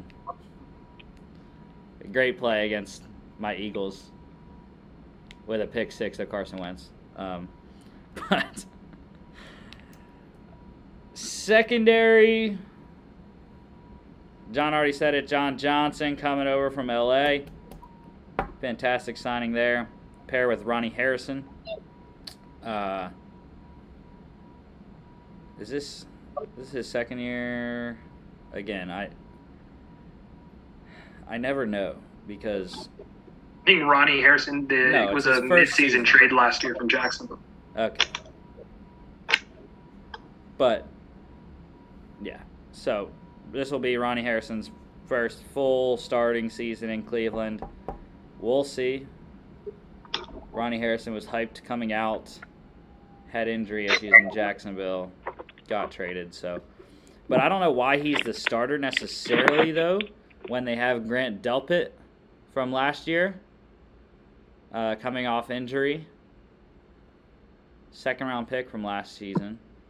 Mhm. So I would expect Delpit and Johnson to be the starters, not Harrison and Johnson. Mhm. And I I think any of those safeties would be able to move over to nickel also, because they also have Richard LeCounte. They have a, they have pretty good safeties. Do you think any of them would be able to go out to nickelback? yeah, I mean, as far as right now, anyways, it doesn't look like LeCounte would make the team. Um, he's listed as the fourth string strong safety. But they, the thing is, they already have a solid group of corners. Denzel Ward, Troy Hill, who's another Ram, uh, Greedy Williams, Greg Newsome, their first round pick this year, as well as MJ Stewart and AJ Green as well. So, yeah, I'm not even sure LeCounte makes the team unless he's unless he gets elevated and is that fourth safety if they but he's also fighting against a vet guy in Sheldrick Redwine um, that I could see making it as the fourth safety as well because I know Redwine plays a lot of special teams. So. LeCounte was a fifth round pick, so if he, I mean, this is a good problem to have, right? Depth. You guys, you have guys fighting for roster spots. yeah, for sure. Uh, definitely love Richard LeCounte, like Georgia boy. So you know, but yeah, I'm not sure if he necessarily makes a team. But I would also switch the starters, even though I said Grant Delpit in. To me, I I feel like John Johnson is a strong safety and Grant Delpit's a free safety. Because Grant Delpit is listed as the backup to John Johnson at free safety. But I feel like John Johnson's more of that headhunter box guy that can help the run run defense and Grant Delpit's more the coverage guy. So to see how it shakes out, but there's also a kicking battle going to be happening in Cleveland this offseason. Cody Parkey, Chase McLaughlin. I think Chase McLaughlin will win that battle. uh, Cody Parkey had a really good bounce back season last year um, after bouncing around a little bit since the double doink with the Bears in the 2018 playoffs. Um, but you know, I I I really like Chase McLaughlin. He was solid when he played for the Colts. Uh, also played for the Niners a little bit, and I don't think he I don't think he was anywhere last year.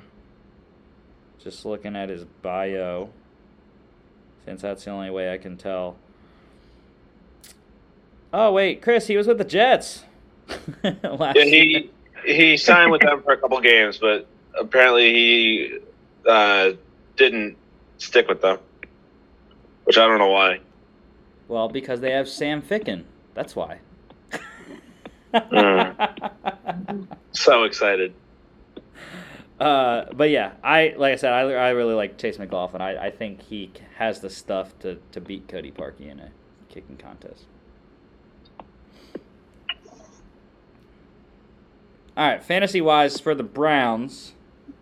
Now Baker Mayfield is an intriguing fantasy option. Mid tier for me though. Yeah, I think for me, I if I were the last team to pick a quarterback, maybe I'd pick him as my starter. But Hmm. I don't know. I I think I'd rather have him as my backup than my everyday starter. I think Baker Mayfield falls into that category of like late round quarterback who's not insanely mobile. That is, he'll he'll do all right. He's not going to hurt you, but he's not necessarily going to win you matchups. So I think Baker Mayfield will fall into that like late round category. Like I think Chris had it right, like backup or maybe like last starter picked that range. Mm-hmm. Yeah, no offense. Yeah, I agree. I, Yeah. Oh, go ahead, Rusty. No, you're good. Oh, I was going to say, I agree. Like Baker Mayfield, he's, he's great, but I think he has still just a lot more. Um, I, I would say he has a, a bit more time to grow into uh, a, a bigger quarterback that he can be, and I think he can. I think uh, give him like a couple years yet, he can still be one of the top tier quarterbacks in the NFL. You just have to. I think he just has to learn more. He has to train his skills more, and I think uh, being in Cleveland definitely helps that because they're a team who's looking to build upon um, and you and have him as the centerpiece to build upon. Yeah, I think the biggest issue is, as far as fantasy goes, is that they run the ball very well. Mhm. So, yeah, I I wouldn't touch Baker Mayfield. I think I would actually take all three of the other division quarterbacks over him in fantasy. Even Big Ben. Mm. I don't know. That's a tough one, but I mean, I think Ben will throw the ball more, but I don't know. That's exactly why. Uh, I will say I wouldn't be surprised if Baker Mayfield has a very big jump. Because remember, Josh Allen, before he became Josh Allen last year, was not in the conversation for MVP or one of the best top five quarterbacks. You know, I, I would not be surprised if Baker Mayfield makes that big jump in, in his second year under um, Kevin Stefanski's offense. But like we said, uh, Josh Allen can run the ball and get you fantasy points running. This is true. This is true. All right, let's go to the two-headed monster at running back, Nick Chubb, Kareem Hunt. I will let Chris talk about Nick Chubb because that is his go-to fantasy name. Yeah, I mean, uh, just like Mark Andrews, I have him on my dynasty league team, and uh, he's been one of the anchors on my team for the last however many years now. Say what your name is, Chris. I don't even remember what my name is in that league right now. Well, what is the name that you? Oh, yeah, well, yeah, it's Hot Chub Time Machine because he is my uh, he is my my centerpiece on my team. He is my mascot and all that. Um, but yeah, uh, it hurts his value a little bit having a guy like Kareem Hunt to pair him with, but he's definitely that bruiser back on that offense. He's the one that gets the ball when they need those yards. And I mean, I think he's the goal line back as well. Um, so he is definitely the more valuable of the two running backs. Although Kareem Hunt does catch the ball out of the backfield more. So if you're looking more for the receiving back, I'd obviously go for him. But I don't know. I I just think Nick Chubb is definitely. I would put him in the conversation for definitely top ten, and I, I could argue a case for him being a top five, but definitely top ten running back. If I'm not in the top five picks and I get Nick Chubb, I'm celebrating. I'm popping a bottle because I'm happy. Yeah, I don't know if Nick Chubb is going to go like he normally would this year. I mean, I haven't looked at the entire board with all players on it yet, but usually Nick Chubb goes around sixth or seventh pick, uh, which is usually pretty good value, but I'm not so sure he doesn't. He goes higher this year. That's why I put this up. Possibly Nick Chubb is in the top three. I don't know. But Kareem Hunt, I love Kareem Hunt. Uh, like you said, Chris, catch, catch, catch, catch, catch, catch. It's what he does in Cleveland pretty much. And he is probably one of the best RB2s you can get in fantasy. Mm-hmm. I think Cleveland is one of the rare situations where there's still a running back committee kind like you said it's kind of sort of because they play very different roles in the offense so but in fantasy wise it's one of the rare cases where you you can put both of them on your starting um, offense and you'll be okay fantasy wise Yeah. Just do what uh, my my dude Russo likes to do, or he used to. I don't know if he still is going to do it anymore with the change up in the in the New England backfield, but I I always told him like I hate Patriots running backs because they use so many, and you never know which ones are going to get the carries. And his response is always, well, just you know, draft them all, and then you can play them all together, and then you'll be all right. And that's what you know. Just just go get both Cleveland running backs, and then play both of them every week.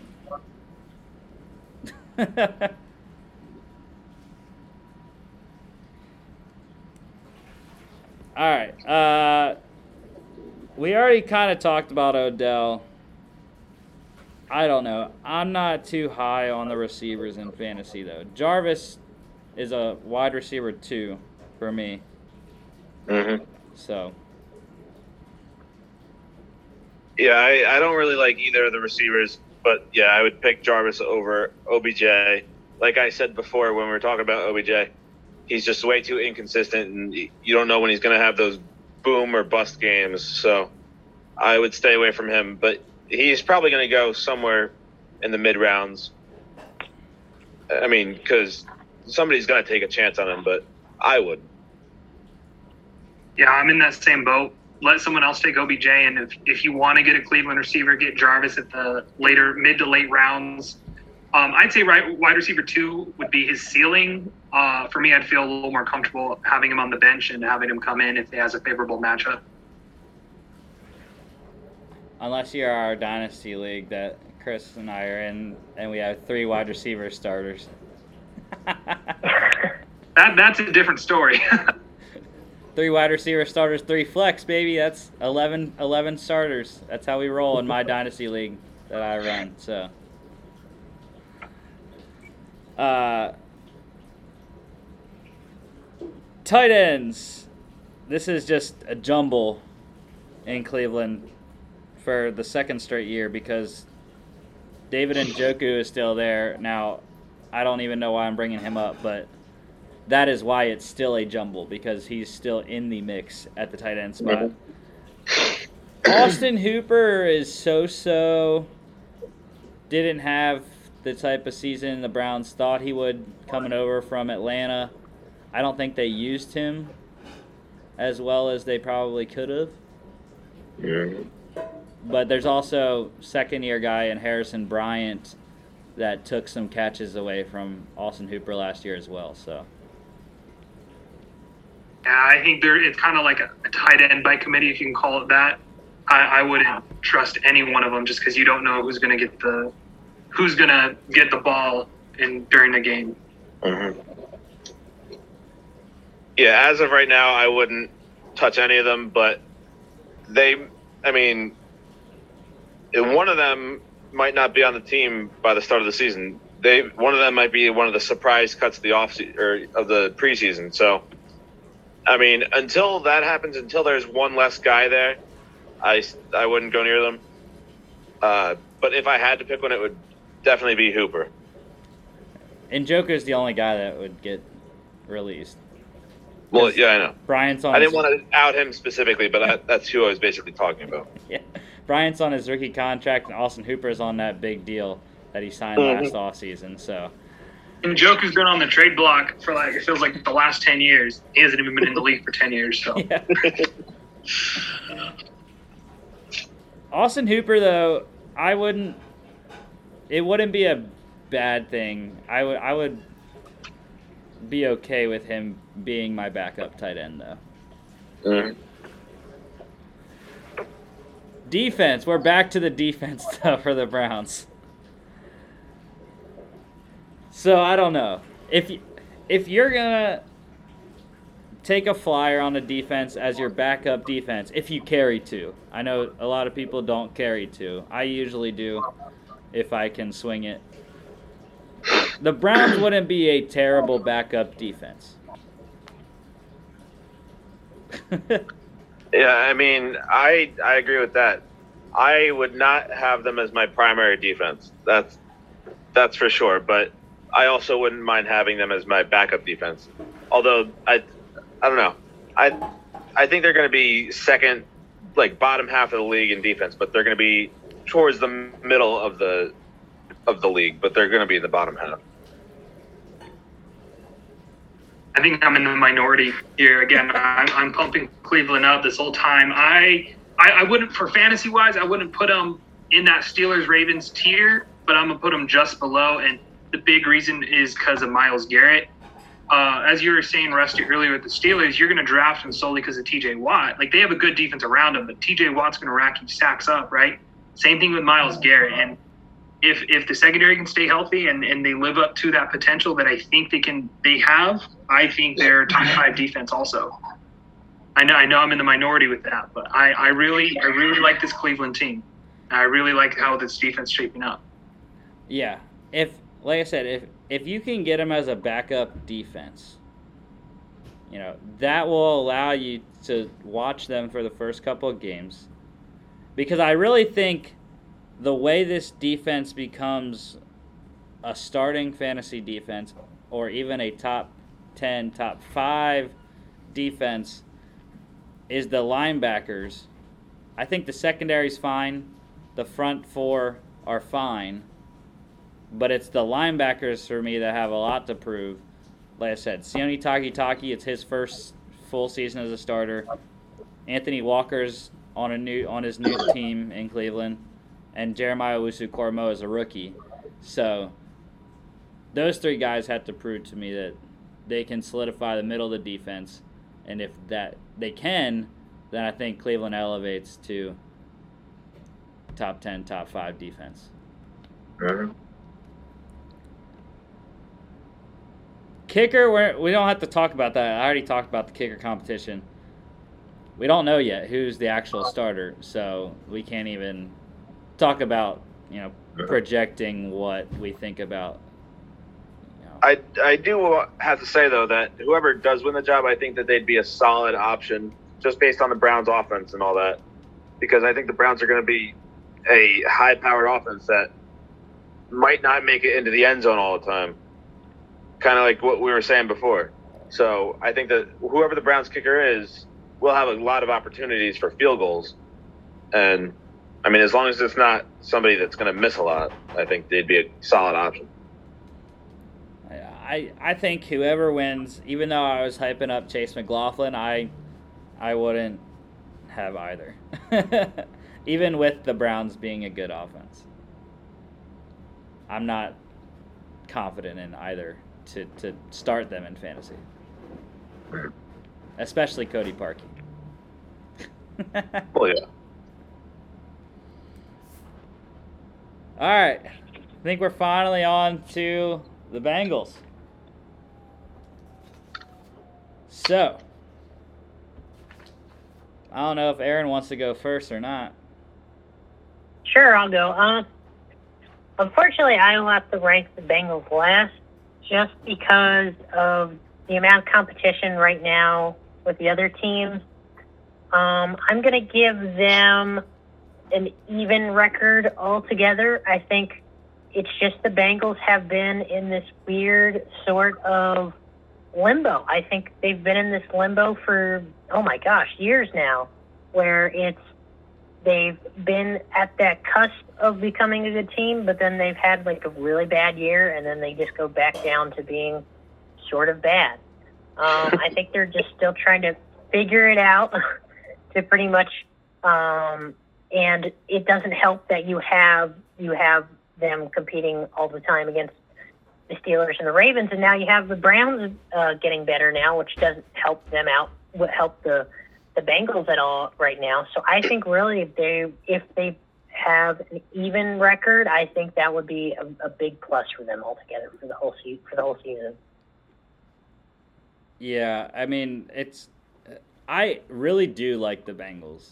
It's just they're in such a tough division, uh, and I only have them going one and five in the division this year, five and twelve over overall for me. So, and I, what did they go last year?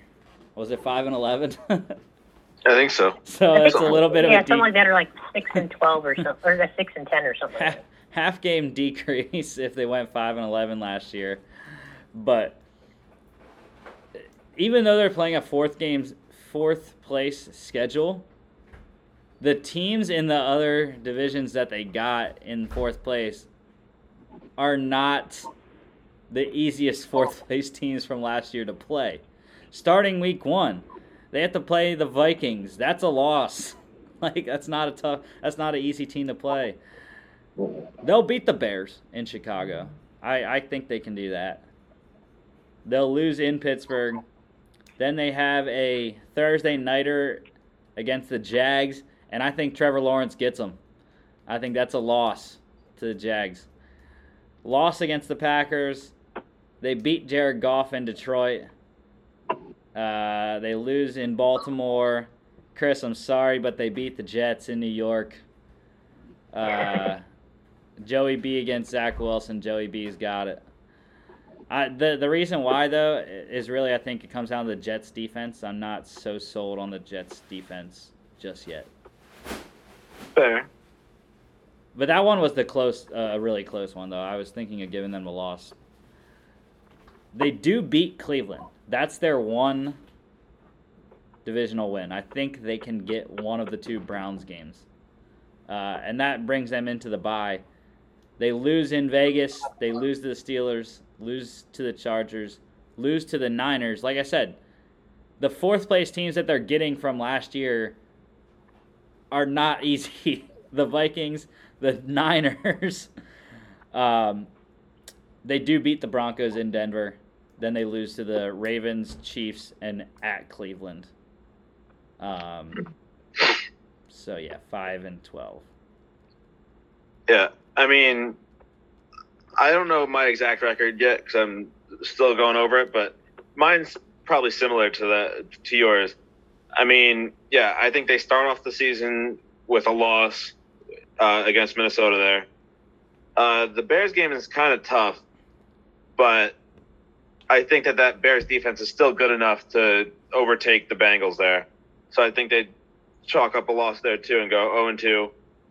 Then go to Pittsburgh and still lose and start the season 0 and 3. Um, I think they get their first win though against Jacksonville there in Week Four. Then they go back on the losing train and lose against uh, the Packers. There, going one and four then, and then go to Detroit, get their second win. They're two and four. Go to Baltimore, lose that one, so they're two and five. I think the Jets are going to win this one. Uh, I mean, personally for me, the last time that these two teams played was the most embarrassing game I've ever watched. It was the Thanksgiving game from two years ago. The Bengals were 0 and 11. The Jets were whatever record they were. Adam Gase skipped Thanksgiving dinner to plan for this game, and they still lost 22 to 6. So I think this is, even though there's, I don't think anybody left from that team with the Jets. I think this is a revenge game for them. They're going to show everybody that the Jets are serious business. They're going to go, or they're going to host the Bengals and kick them out with with a win there. Jamison So- Crowder. Jamison Crowder's still there. Well, yeah, but uh, so I think that the Jets win that one, so they'll go. The, that'll drop the Bengals to two and six there. Um, then they host the Browns and they lose that one, so they're two and seven. Go to Las Vegas, they lose that one, they're two and eight. Lose to the Steelers, lose to the Chargers, lose to the 49ers. And then I think they can finally win against the Broncos there. And then they lose to the Ravens, lose to the Chiefs. And then I think that they win against the Browns in the last week of the season only because the Browns I don't think will need to play. So I think that would mean my overall record would be 14 or 4 and 13. So I, I'm pretty much in the same mind space as you guys. I also have them going five and twelve. It- It's, their schedule's just it's a very difficult fourth place schedule. Um, I, I have them losing to the Vikings. That Bears game, if Justin Fields was playing, I think they'd lose, but I think they get the win because I. It sounds like Andy Dalton's going to get the start, and the Bears do have a good defense, but their corners, uh, I don't know who. their corners are very uh, unproven, and the Bengals have some good receivers, so I think they'll get their first win there. Um, other than that, Rusty, I agree with everything you said. The only thing I would swap is I think that the Bengals will beat the Raiders, um, and then they'll actually lose both games to the Browns. I think Rusty, you said they had them. You had them losing to the Raiders, right? Yeah.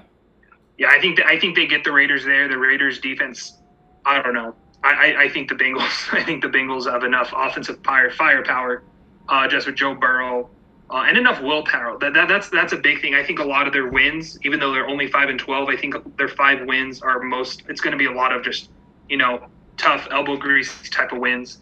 Uh, with that though, just just because of how difficult the schedule is and Joe Burrow entering his second year, this, it's going to be a very disappointing year. I wouldn't be surprised if Zac Taylor gets the can before the end of the season. Mm-hmm. Yeah, it. I I don't know. They yeah they're uh, like you said they're they're gonna have tough wins, uh, except when they blow out Detroit in Detroit, because it's Jared Goff. Come on. But all right, let's go to the depth chart here. Um, so Joey B returning. I, I mean, we all saw what he did last year before the injury. Mm-hmm. We'll to see. I, I mean, ACLs are tough.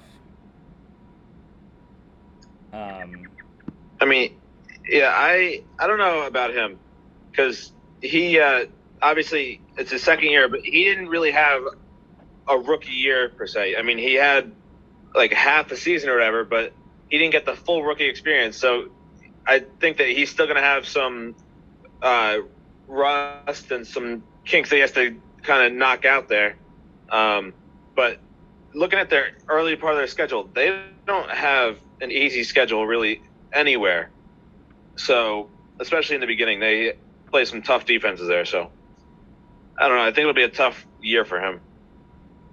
Yeah, I agree with you, Chris. Just because of he he really his rookie season was hampered by his injury, and then also you you add on to that how the injury affect his game? Like, how is he going to come back from this? Will he come back with like no problems at all, or will there be like lingering issues that sometimes happen because of like you have these major major injuries and everything? It doesn't help that they also still don't have a good offensive line either. Yeah, that's not, yeah, that won't help, especially if he if he if he needs coverage and he needs somebody to protect him when he's now injury. Now when he's just coming back from injury. Mm. Yeah, I think it's a big unknown. I'm, I mean, with today's science, I, I, my expectation is that Burrow will come back healthy and not have any um, issues playing. But again, it's ACL. I'm, that's just my assumption. I, I don't see him as being one of those guys who's going to be playing very, um, like seeing ghosts kind of thing. Though the offensive line isn't the best, uh, I just think Joe Burrow has the mentality that he wants to eat people alive on this offense and that's where I think that a lot of their wins are going to be through uh, sheer willpower um, with Joe Burrow. Um. Yeah. So next guy, let's see who else do we want to talk about here. We got Ja'Marr Chase coming in, number five overall pick. I, I mean, I still am not hundred percent on that decision to not draft him versus what's his face. Why can I not think of the name right now? Penei Sewell? Yes, Penei Sewell. The thing is, they Yeah. brought they brought Riley Reiff in. They brought Jonah Williams back. Uh, you know, after his injury, his rookie year last year, but two years ago. But Yeah, like I like I just said though, I'm not a big fan of their offensive line, regardless of their uh, offseason acquisitions or reacquisitions or whatever you want to call it. But uh, I mean, I think Chase will help Burrow, obviously, with them being teammates back at LSU. But um, yeah, I mean, we we've seen it even in the biggest stage of them all. Without a without a good offensive line, you're not going to win games. Hopefully, um, Zac Taylor can implement an offense where they get the ball out quickly. If they can get the ball out quickly, they have the weapons to be a potent offense. But as you guys are saying, I'm already reiterate the offensive line scares me, and uh, hopefully, it doesn't scare Joe Burrow too much. uh, the the next guy. Yeah, I mean we we like Ja'Marr Chase though. Got that? Oh, yeah, I do got like that him, LS, LSU connection. So Mm-hmm.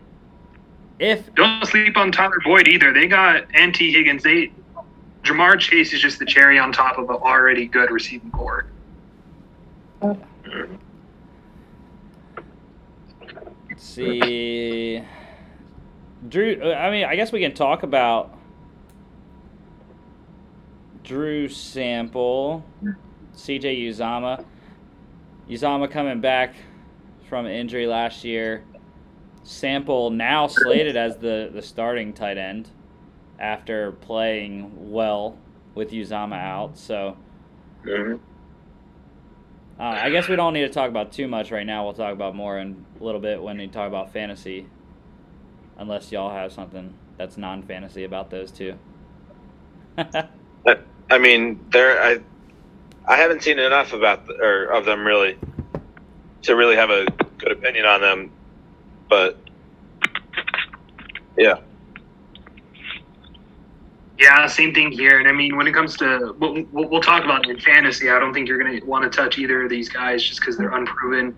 Uh, Drew Sample was more of a blocking tight end. I was kind of surprised that he was drafted in the second round when he was. Um, but I'm glad to see that he's played himself into a starting position. Um, again, I don't think either of these guys are groundbreakers. I think they'll be more in the run blocking game and relying on the receivers to be pass catching.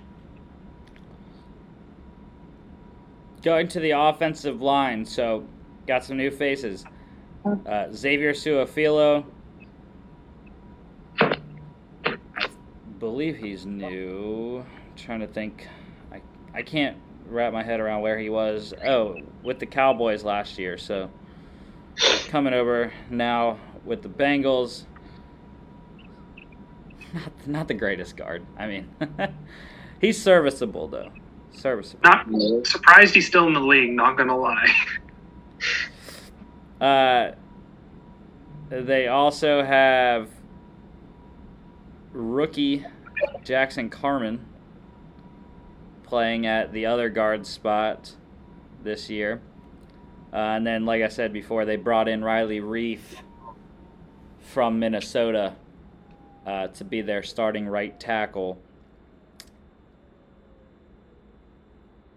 The the tackles I'm I'm pretty okay with. Jonah Williams, Riley Reiff. That's not terrible. It's the guards and possibly even Trey Hopkins at center. I know there's a lot of people around the league that really like Trey Hopkins at, as the center there. But I think the biggest issue is the guards and how they shake out. I think um, Jackson Carman's the way he's going to be able to move to guard. It was going to be a big, um, big tell about how this offensive line goes. And I think in drafting him in the second round, the Bengals um, are really hoping he uh, develops into a starting caliber guard. Also, because uh, I'm also kind of weary on the guards and on the entire offensive line. Even uh, I know Jonah Williams and Riley Reiff on the on the outside. They they've played a lot and they have um, the experience. But again, they there's a reason. Like with Riley Reiff, there's a reason he's been bouncing back and forth. He's played a lot, but I don't know. You got to question why why aren't these teams wanting him back? Well, I know in, in Minnesota it was a situation where they just wanted to get younger, and also I believe Minnesota had cap issues, um, so that's why they couldn't bring him back in Minnesota. But I, I think that they have a lot of names as far as depth, and I'm not so sure that Jackson Carman even wins that guard spot or Xavier Su'a-Filo because they have other guys. Quentin Spain is on this team who has been really good throughout his career. And they also have the center depth is I don't know. In my mind, I think it's one of the better trio of centers that they have. Billy Price and um, Trey Hill, another Georgia guy. I, I think that's one of the best three centers that you can get as a complete trio of at the position. But they also have Michael Jordan at uh, one of the other backup guard spots. They have Hakeem Adeniji, uh, who they drafted as well. Rusty, which offensive line, if you're a quarterback, which offensive line would you want in front of you, the Bengals or the Steelers? The Steelers. There's just more continuity, and the uh, the guys that the Steelers have have proven more. Even though you know Chuck Okorafor is switching spots, but I I, I don't know. I, I think he is probably the the weakest, even with two rookie starters on the Steelers. I think that's interesting. Uh, I'm not sure which uh, I, I feel like you could have an argument for either one because exactly what you're saying with continuity in Pittsburgh, but Cincinnati, like you said, they have some names, and if if Carman can step up and you can get one of those centers to step up, and if Riley Reiff plays up, I, I feel like Cincinnati's offensive line could um, play out of um, better than our expectations are, but I don't know. I feel like you can have an argument for either either one of those two offensive lines. Well, yeah, and if they do, I'm not so sure that the Bengals don't push for a seven seed. And that they. Oh, I still don't think they make the playoffs, but. I don't know. I think, like I said, I'm pretty high on the Bengals, even with a 5 and 12 prediction. If their offensive line and their defense play well, they win some of those ones that are close. Like I mm. think, I mean, like I said, I have them losing to Jacksonville. So you know, Jacksonville, the Vegas game, uh, possibly one of the games against Baltimore or, Cle- or, or Pittsburgh, and then also even the Minnesota game. I think they could take if it shakes out well for the offensive line and the defense. Now, speaking of defense, they totally revamped this defense in Cincinnati this offseason. They got Larry Ogunjobi from the Browns. They got Trey Hendrickson from the Saints. Um, Trae Waynes coming over. Or was that last year?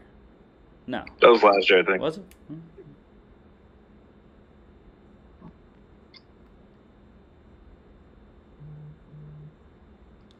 No, it says that uh, he didn't play for the Bengals last year. Oh. So, yeah, so they get Trae Waynes over. Uh, they bring in Chidobe Awuzie from the Cowboys, Mike Hilton from the Steelers. They get Eli Apple from the Saints.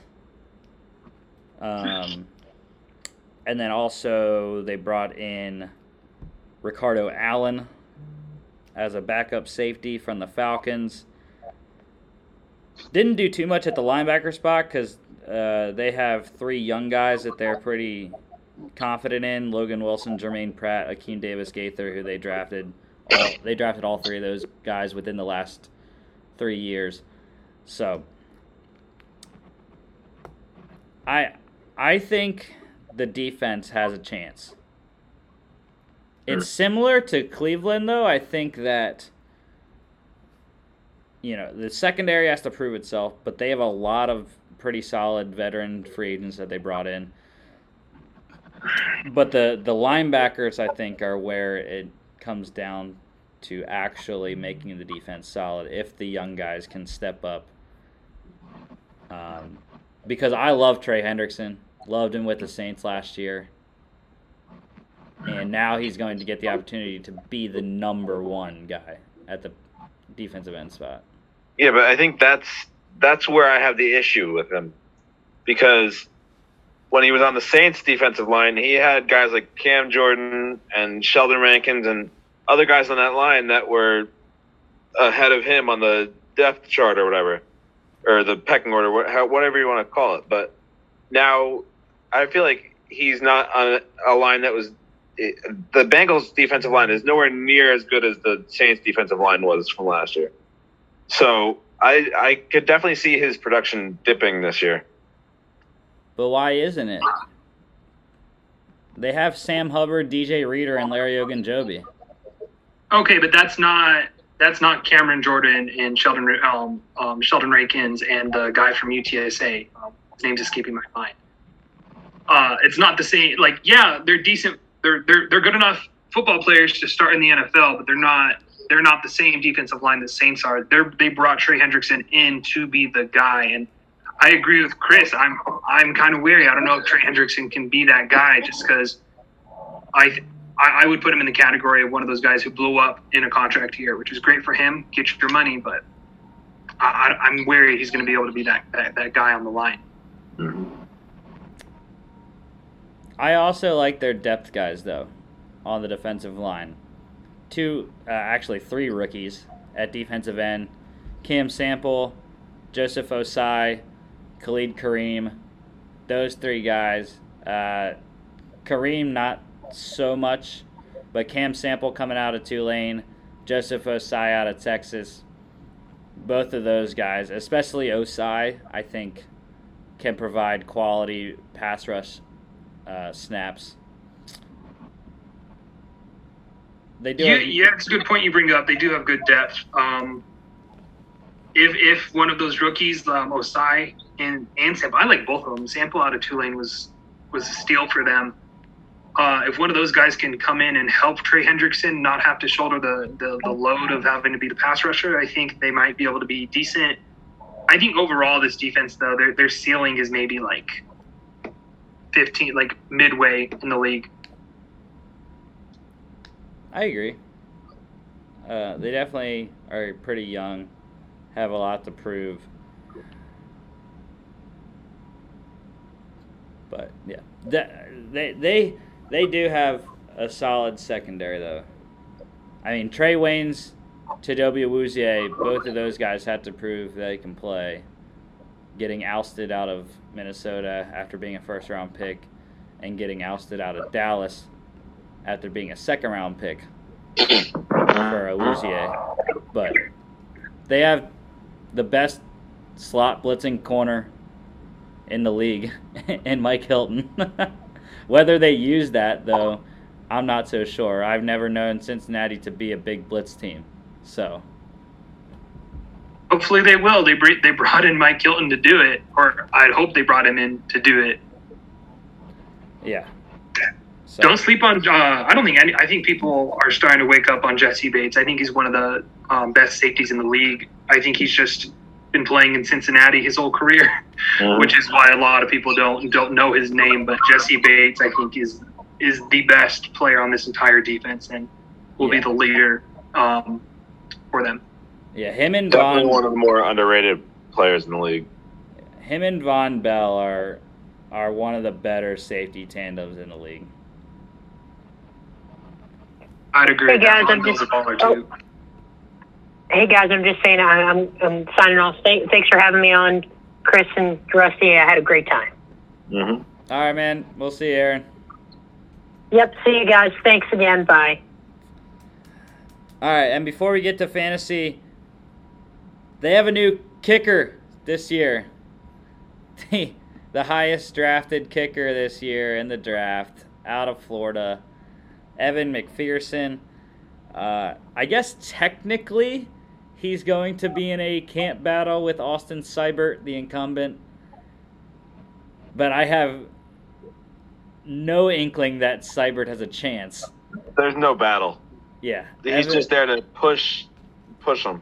Evan McPherson was by far the best college kicker this year in the draft. Mm-hmm. Yeah, you don't get drafted in the fifth round to be cut. For sure. Yeah. So, final, let's go to fantasy. Joe Burrow. Like I said, dude, I love Joey B. I he's actually because the thing is they're gonna be down a lot in in, in many games. So they're probably to end up throwing the ball, and I can see that being the case regardless of whether they're down or not, just because they brought in Ja'Marr Chase. Unfortunately, they couldn't bring in Joe Brady as well, but I wouldn't be surprised if, like John said, Zac Taylor's out. The move to me would be all right, we're going to go get Joe Brady from Carolina to be our next head coach, and we're going to run this LSU back. and we're going to run the spread LSU offense that we did winning national championship. I'm surprised they didn't do that this uh this last season. Or why didn't they? Because wasn't Joe Brady looking for a job? Uh, he got hired as Carolina's OC the same year uh, Burrow got drafted, right? Yes. But the thing I, I I still can't wrap my mind around why, since he didn't think to bring in Brady to be the OC at least, or some, I don't know, any anything going from LSU's receiver coach to the NFL is a jump. So I don't know why, why since he didn't do that right away. So I think if they were to do that, like you're saying, Rusty, that'd be a great idea. Well, I think that the issue was is that Zac Taylor had only been there one season, and then you know Joe Burrow got hurt, so they didn't have a full season to evaluate it. So I think going into a second season, and the thing is, is I think they're going to give Zac Taylor a third season as well, because the the reasoning will be well, we didn't have the season, the greatest season, because the first quarter. Joe Burrow was still trying to get his footing back from the ACL. so that's what that's what I think their reasoning would be, anyways, in Cincinnati too. Um, I mean, Cincinnati's very slow to move on from coaches. You saw how long Marvin Lewis was there for. But Mm-hmm. again, when was the last time Cincinnati won a playoff game? So that Yeah, was but even even Zac Taylor though, even he isn't going to last that long. Marvin Lewis at least brought them to the playoffs consistently or close to it. five times. Zac Taylor has done nothing. Five times he brought them to the playoffs with Andy Dalton. I, I think that's a big difference when you see winning franchises versus losing franchises. Is winning franchises know when they made a mistake and they, they'll just they'll move on and accept that it was a mistake, rather than there's those teams who keep waiting and waiting and trying to force their mistake to end up not being a mistake, but then it just prolongs the losingness. So I think if Cincinnati, hopefully, hopefully Zac Taylor turns it around and they have a good season. But if if they go halfway through the season and they're not pushing for a playoff spot, I think it's time to move on. Yeah. Um, the crap, I lost my train of thought.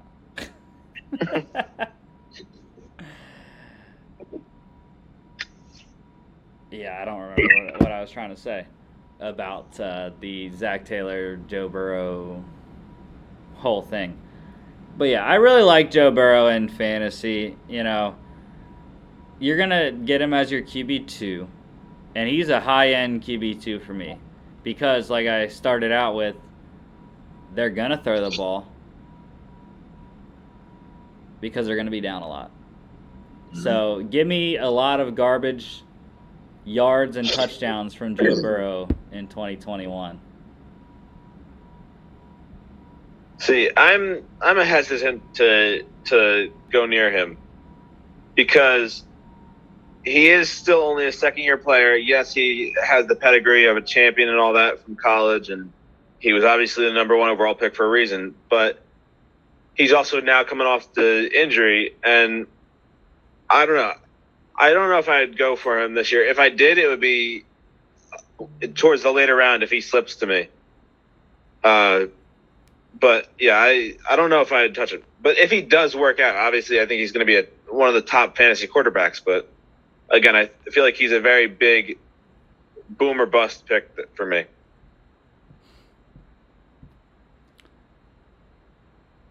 Moving on to running back Joe Mixon. Finally, finally, he's the actual guy.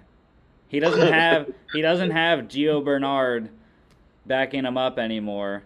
It's Samaje Perine and Trayveon Williams, uh, uh, as well as a guy they drafted in the sixth round in Chris Evans. But yeah, the thing for me is can you know Joe Mixon be on the field for all 17 games? And does the offensive line have enough juice to make some lanes for him? Yeah, I mean, he's still going to go in one of the first couple rounds, but I've never been a big fan of him. I've always, if I had the opportunity to draft him, I didn't. Because I just, I've never believed in him. I think um, Mixon is kind of similar in that Najee Harris role where their offensive lines aren't great, but they're the guys. They're not actually in a committee, which is rare. So I, I, I would be pretty. I'm not. I wouldn't say I'm high on Mixon, but I would take him as an RB two, um, and I'd, I'd, be happy to have him as an RB two because he's going to have those touches. Uh, he might not play the entire season, but that's why you have your bench guys. Uh, so I would go for Mixon. He's no longer RB one. RB two would be great. Yeah, I I definitely agree. Um, like Chris, I've never been a big Joe Mixon person, so. All right. Um, let's go to receivers. One of the better trios out there. Mm-hmm. Very young. Tyler Boyd is the old man in the group. Um, but I've I've loved Tyler Boyd almost since he came to Cincinnati. He was really good when he was at Pitt, um, and then getting drafted to the Bengals in the second round. I think having Ja'Marr Chase is going to help Tyler Boyd even more. We already saw how much getting Tee Higgins last year helped Tyler Boyd, and mm-hmm. I think really teams were more keying on Tyler Boyd in the early half of the season, and then they kind of switched it because Tee Higgins was being so productive. So now you add in Ja'Marr Chase, who I think will by far be the number one receiver and take the pressure off Tyler Boyd and Tee Higgins. I think all three are draftable, but I would probably say you're going to want Ja'Marr Chase. Yeah. I mean, what well, what is the depth chart order for the three of them? Who's the number one right now? Is it Chase? It says Tyler Boyd. I mean, yeah, I think that the fact that all three of them are so equal and so similar, I think that's the problem when it comes to fantasy, because we don't really know who's going to get the most, like the most targets. We don't know who's going to uh, get the ball in the big situations and all that. So, I mean, yeah, I think all three of them are draftable, especially uh, Chase. I think, but I don't know. I I would definitely rather have them as uh, uh, flex or maybe low two, in my opinion. I think looking at their uh, tight ends and their running backs, they're going to play a lot of 10 and 11 personnel. So they're going to have the all three receivers are going to see plenty of uh, field. And because of that, I think all three, like you guys are saying, all three are draftable. Ja'Marr Chase, I think eventually will be the number one. However, I've always been a little weary and kind of try to stay away from rookie receivers. So for me, the one I'm going to target there is Tee Higgins as a ceiling for receiver two. But I think your sweet spot for all three of them would be in that flex position, Mm-hmm. or, or one of your first starter, um, one of your first guys off the bench. Mm-hmm. Yeah. I'm not so sure if it would be a good strategy. I, I might try it out in like a random free league. But to try to get Ja'Marr Chase and Tyler Boyd and then just play them both would be intriguing. I think. Uh-huh. Tight ends That's not until Joe Burrow goes and gets hurt again because the offensive line. I'm just kidding. Nah, he'll be all Very right. possible. He'll be all right. Tight ends: and Drew Sample, C.J. Uzomah. With Ja'Marr Chase coming in, I it, it limits the tight ends even more. so I mean, even if they didn't have Ja'Marr Chase, though, I still wouldn't go near the tight ends.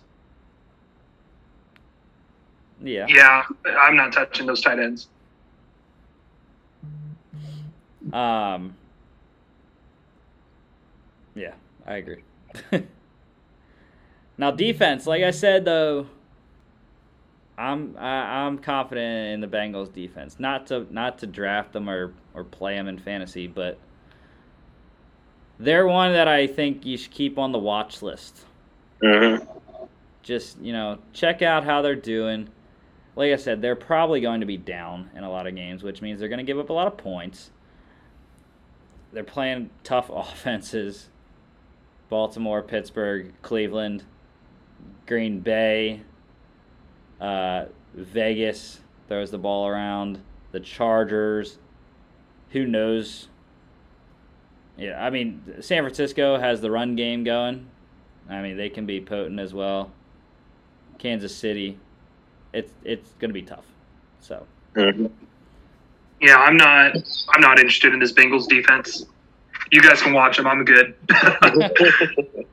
yeah, I'm I'm in the same boat as you though. I I'm not going anywhere near the defense, but uh, I'm kind of like a mix between you two because I don't.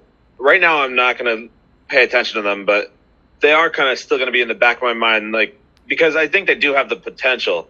I mean, we were talking about Trey Hendrickson before.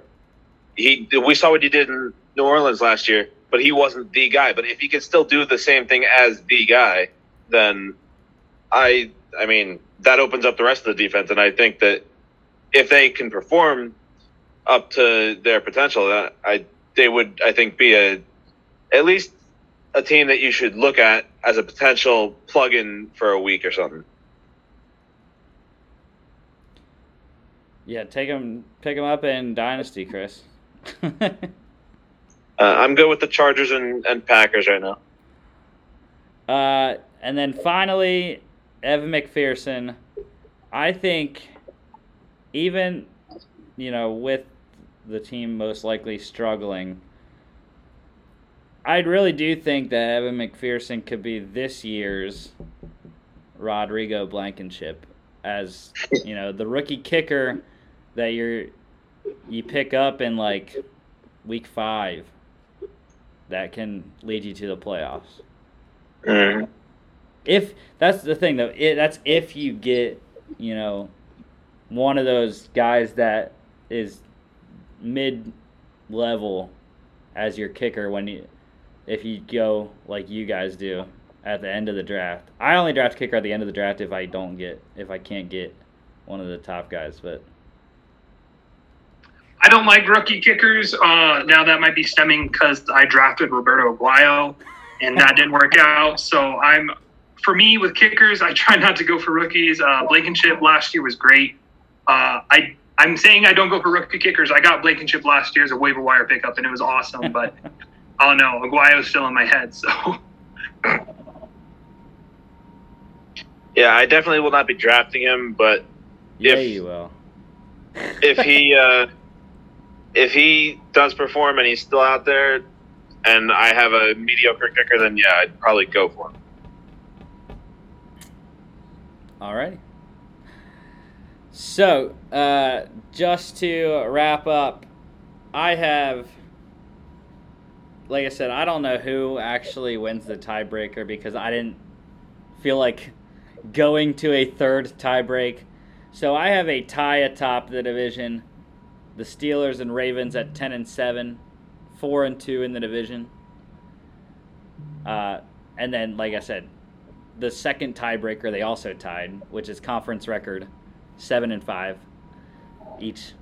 Um, Browns I have in third, also ten and seven, but they are three and three in the division, and then the Bengals at five and twelve.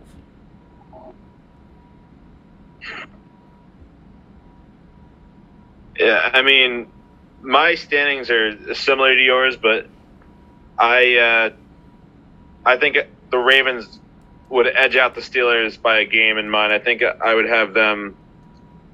Uh, I forget what I said, but I think they'd go like eleven and six, or even ten and seven, and then the Steelers I think would also go ten and seven or nine and eight. And if they tied, though, I think the Ravens would get the tiebreaker, just off the top of my head, based on my things. And then the Browns, I, I'm not as high on the Browns as some people are, Um. but uh, I think that they could get to nine wins. I think that's their ceiling this year, um, just because of their tough schedule. And then the Bengals, I I don't think that they really. Well, actually, they take a big step backwards in my predictions here, going four and thirteen.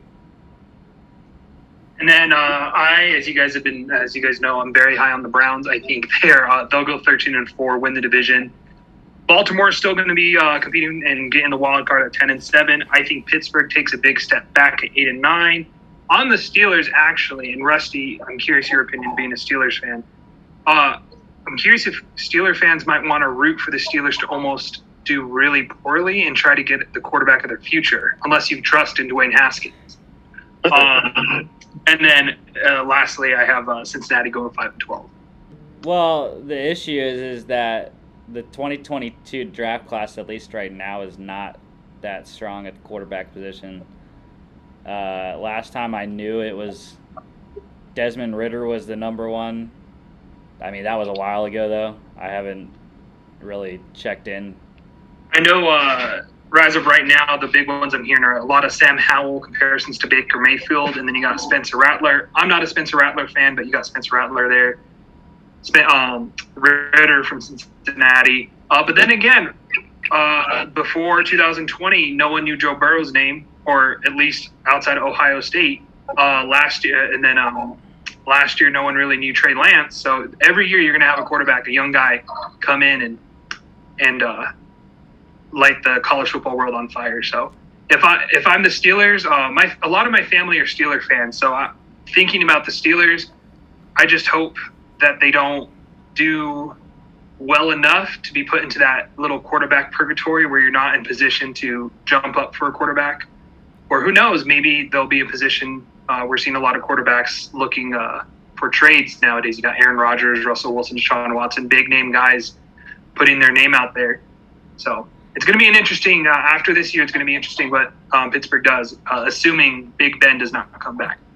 Well, Yeah. I just Just for fun, I kind of looked up the uh, way too early 2022 draft just to see what it would say, and the the USA Today one has the Steelers at number 13 picking USC quarterback Ken or Kedon Slovis. So Yeah, Kedon's also up there. Uh, Yeah, but, but John, that's why last year uh, I wanted the Steelers to draft Jalen Hurts in the second round because I thought he was a perfect replacement for Ben Roethlisberger. And then What do you think about Mike Dwayne Eagles took him. Haskins? Do you think he's going to be able to uh, shape up? No, I I mean the thing is is that I mean Dwayne's definitely in a better situation now. It's not so toxic uh, like it was in Washington. Even with Ron Rivera, I still think it wasn't the best situation for Dwayne. And plus, he's away from his home because he was from DC, and that's what one of the biggest factors is why he struggled was because he had all his family and friends there, and it just was not a good situation because he was I don't know so comfortable, or if his friends always wanted to go out, he wasn't ready Lots for the lifestyle.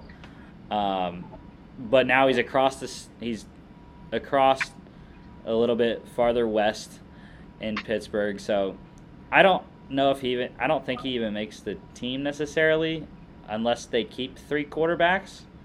Um, because Mason Rudolph is solidified as the backup, and you know I believe um, they're continuing those practice squad rules from last year, correct? Where you you could have, I believe it's what, 16 players with two of them being veterans, um, exceeding that two-year practice squad limit. Yeah, but I'm not sure. I'm not sure Dwayne Haskins qualifies as a vet yet, because he's only in his. Uh, It'd be his third year, right? yes. So e- either way, if he's not a vet, he can make the. Uh, if no one else wants him, he can make the practice squad. Or if he is considered that vet, then he'd be able to take one of those two practice squad positions. A quarterback to keep an eye on in the college draft, guys. Uh, look for Malik Willis from Liberty. Yes. That guy's electric, and I think, I think he's going to be this year's Trey Lance. I will throw two others out. The guy right here in Athens, Georgia, JT Daniels, the guy that is going to lead Georgia to a national championship this year. JT Daniels, even though he's going to be a redshirt junior this year, so he still has one more year. Um, actually, technically two, because that stupid NCAA thing. But yeah, he. I believe JT Daniels will be completely back from his ACL this year because last year he wasn't totally back, or at least that's what they said in the beginning of the season. None of us Georgia fans believed that BS in the beginning of the season that JT wasn't healthy enough to play. Uh, and then we struggled and got destroyed by Florida, and we're like, well, if JT would have played, we might have had a chance. But him and a guy that transferred from the FCS to the FBS, going from Houston Baptist to Western Kentucky, and that is why I believe Western Kentucky will win Conference USA this year. Bailey Zappe, I know Chris knows I I love absolutely love Bailey Zappe. Has a great name. He almost was so close to beating Texas Tech last year uh, in a just monster shootout. I believe it was like 58 to 53 or something like that. And yeah, Bailey Zappe can sling it. He's a gunslinger, and uh, like I said, Western Kentucky's gonna win Conference USA this year. We'll see. Hopefully, hopefully we got a few quarterbacks that Pittsburgh might be able to get, because otherwise, I don't know. It might be a bleak few years in the future. Yeah, I mean those guys are probably not. JT has a chance at the first round, but you know Bailey Zappe's probably not going to go first. So, or not till you know mid rounds. So I don't know. We'll see. But next Monday we'll be back doing AFC previews. We are going to do the AFC South. We got Carson Wentz in his new number two uniform at Colts practice there. Derrick Henry also. We'll be talking Trevor Lawrence. Um, and I can't even name anyone for the Texans because I don't want to. because they have too many players. But yeah, we'll be doing uh, NFC North on Football Friday this week, and then back AFC South next Monday. Uh, come on. So that is the show for today, everyone. Thank y'all for listening. Don't forget to follow us here on YouTube and also Facebook, as well as on our social media at FAA Podcast and FAApodcast.com. Um, before we go, who y'all got tonight? Clippers, Suns. It's an elimination game. Let's go Suns all the way. I honestly, I think the Suns are going to be really hard to beat, but just being that it's the Clippers and it's an elimination game, I think they show up and they still lose. I got Phoenix also. yeah, well, well, Zubac, Zubac is out. Zubac is out for for LA, so I think that helps DeAndre Ayton. He's going to score a lot more because Zubac is out in the middle for the Clips. Uh, I have DeAndre Ayton first basket. Pray for me, guys. I really need it after the BS that went down in the France game. Uh, so hopefully DeAndre can score the first basket tonight. But like I We'll said, see. He had a monster game two days ago, so hopefully. Mhm. like I said, thank y'all, and we will see you on Friday. See you Friday. Sounds good.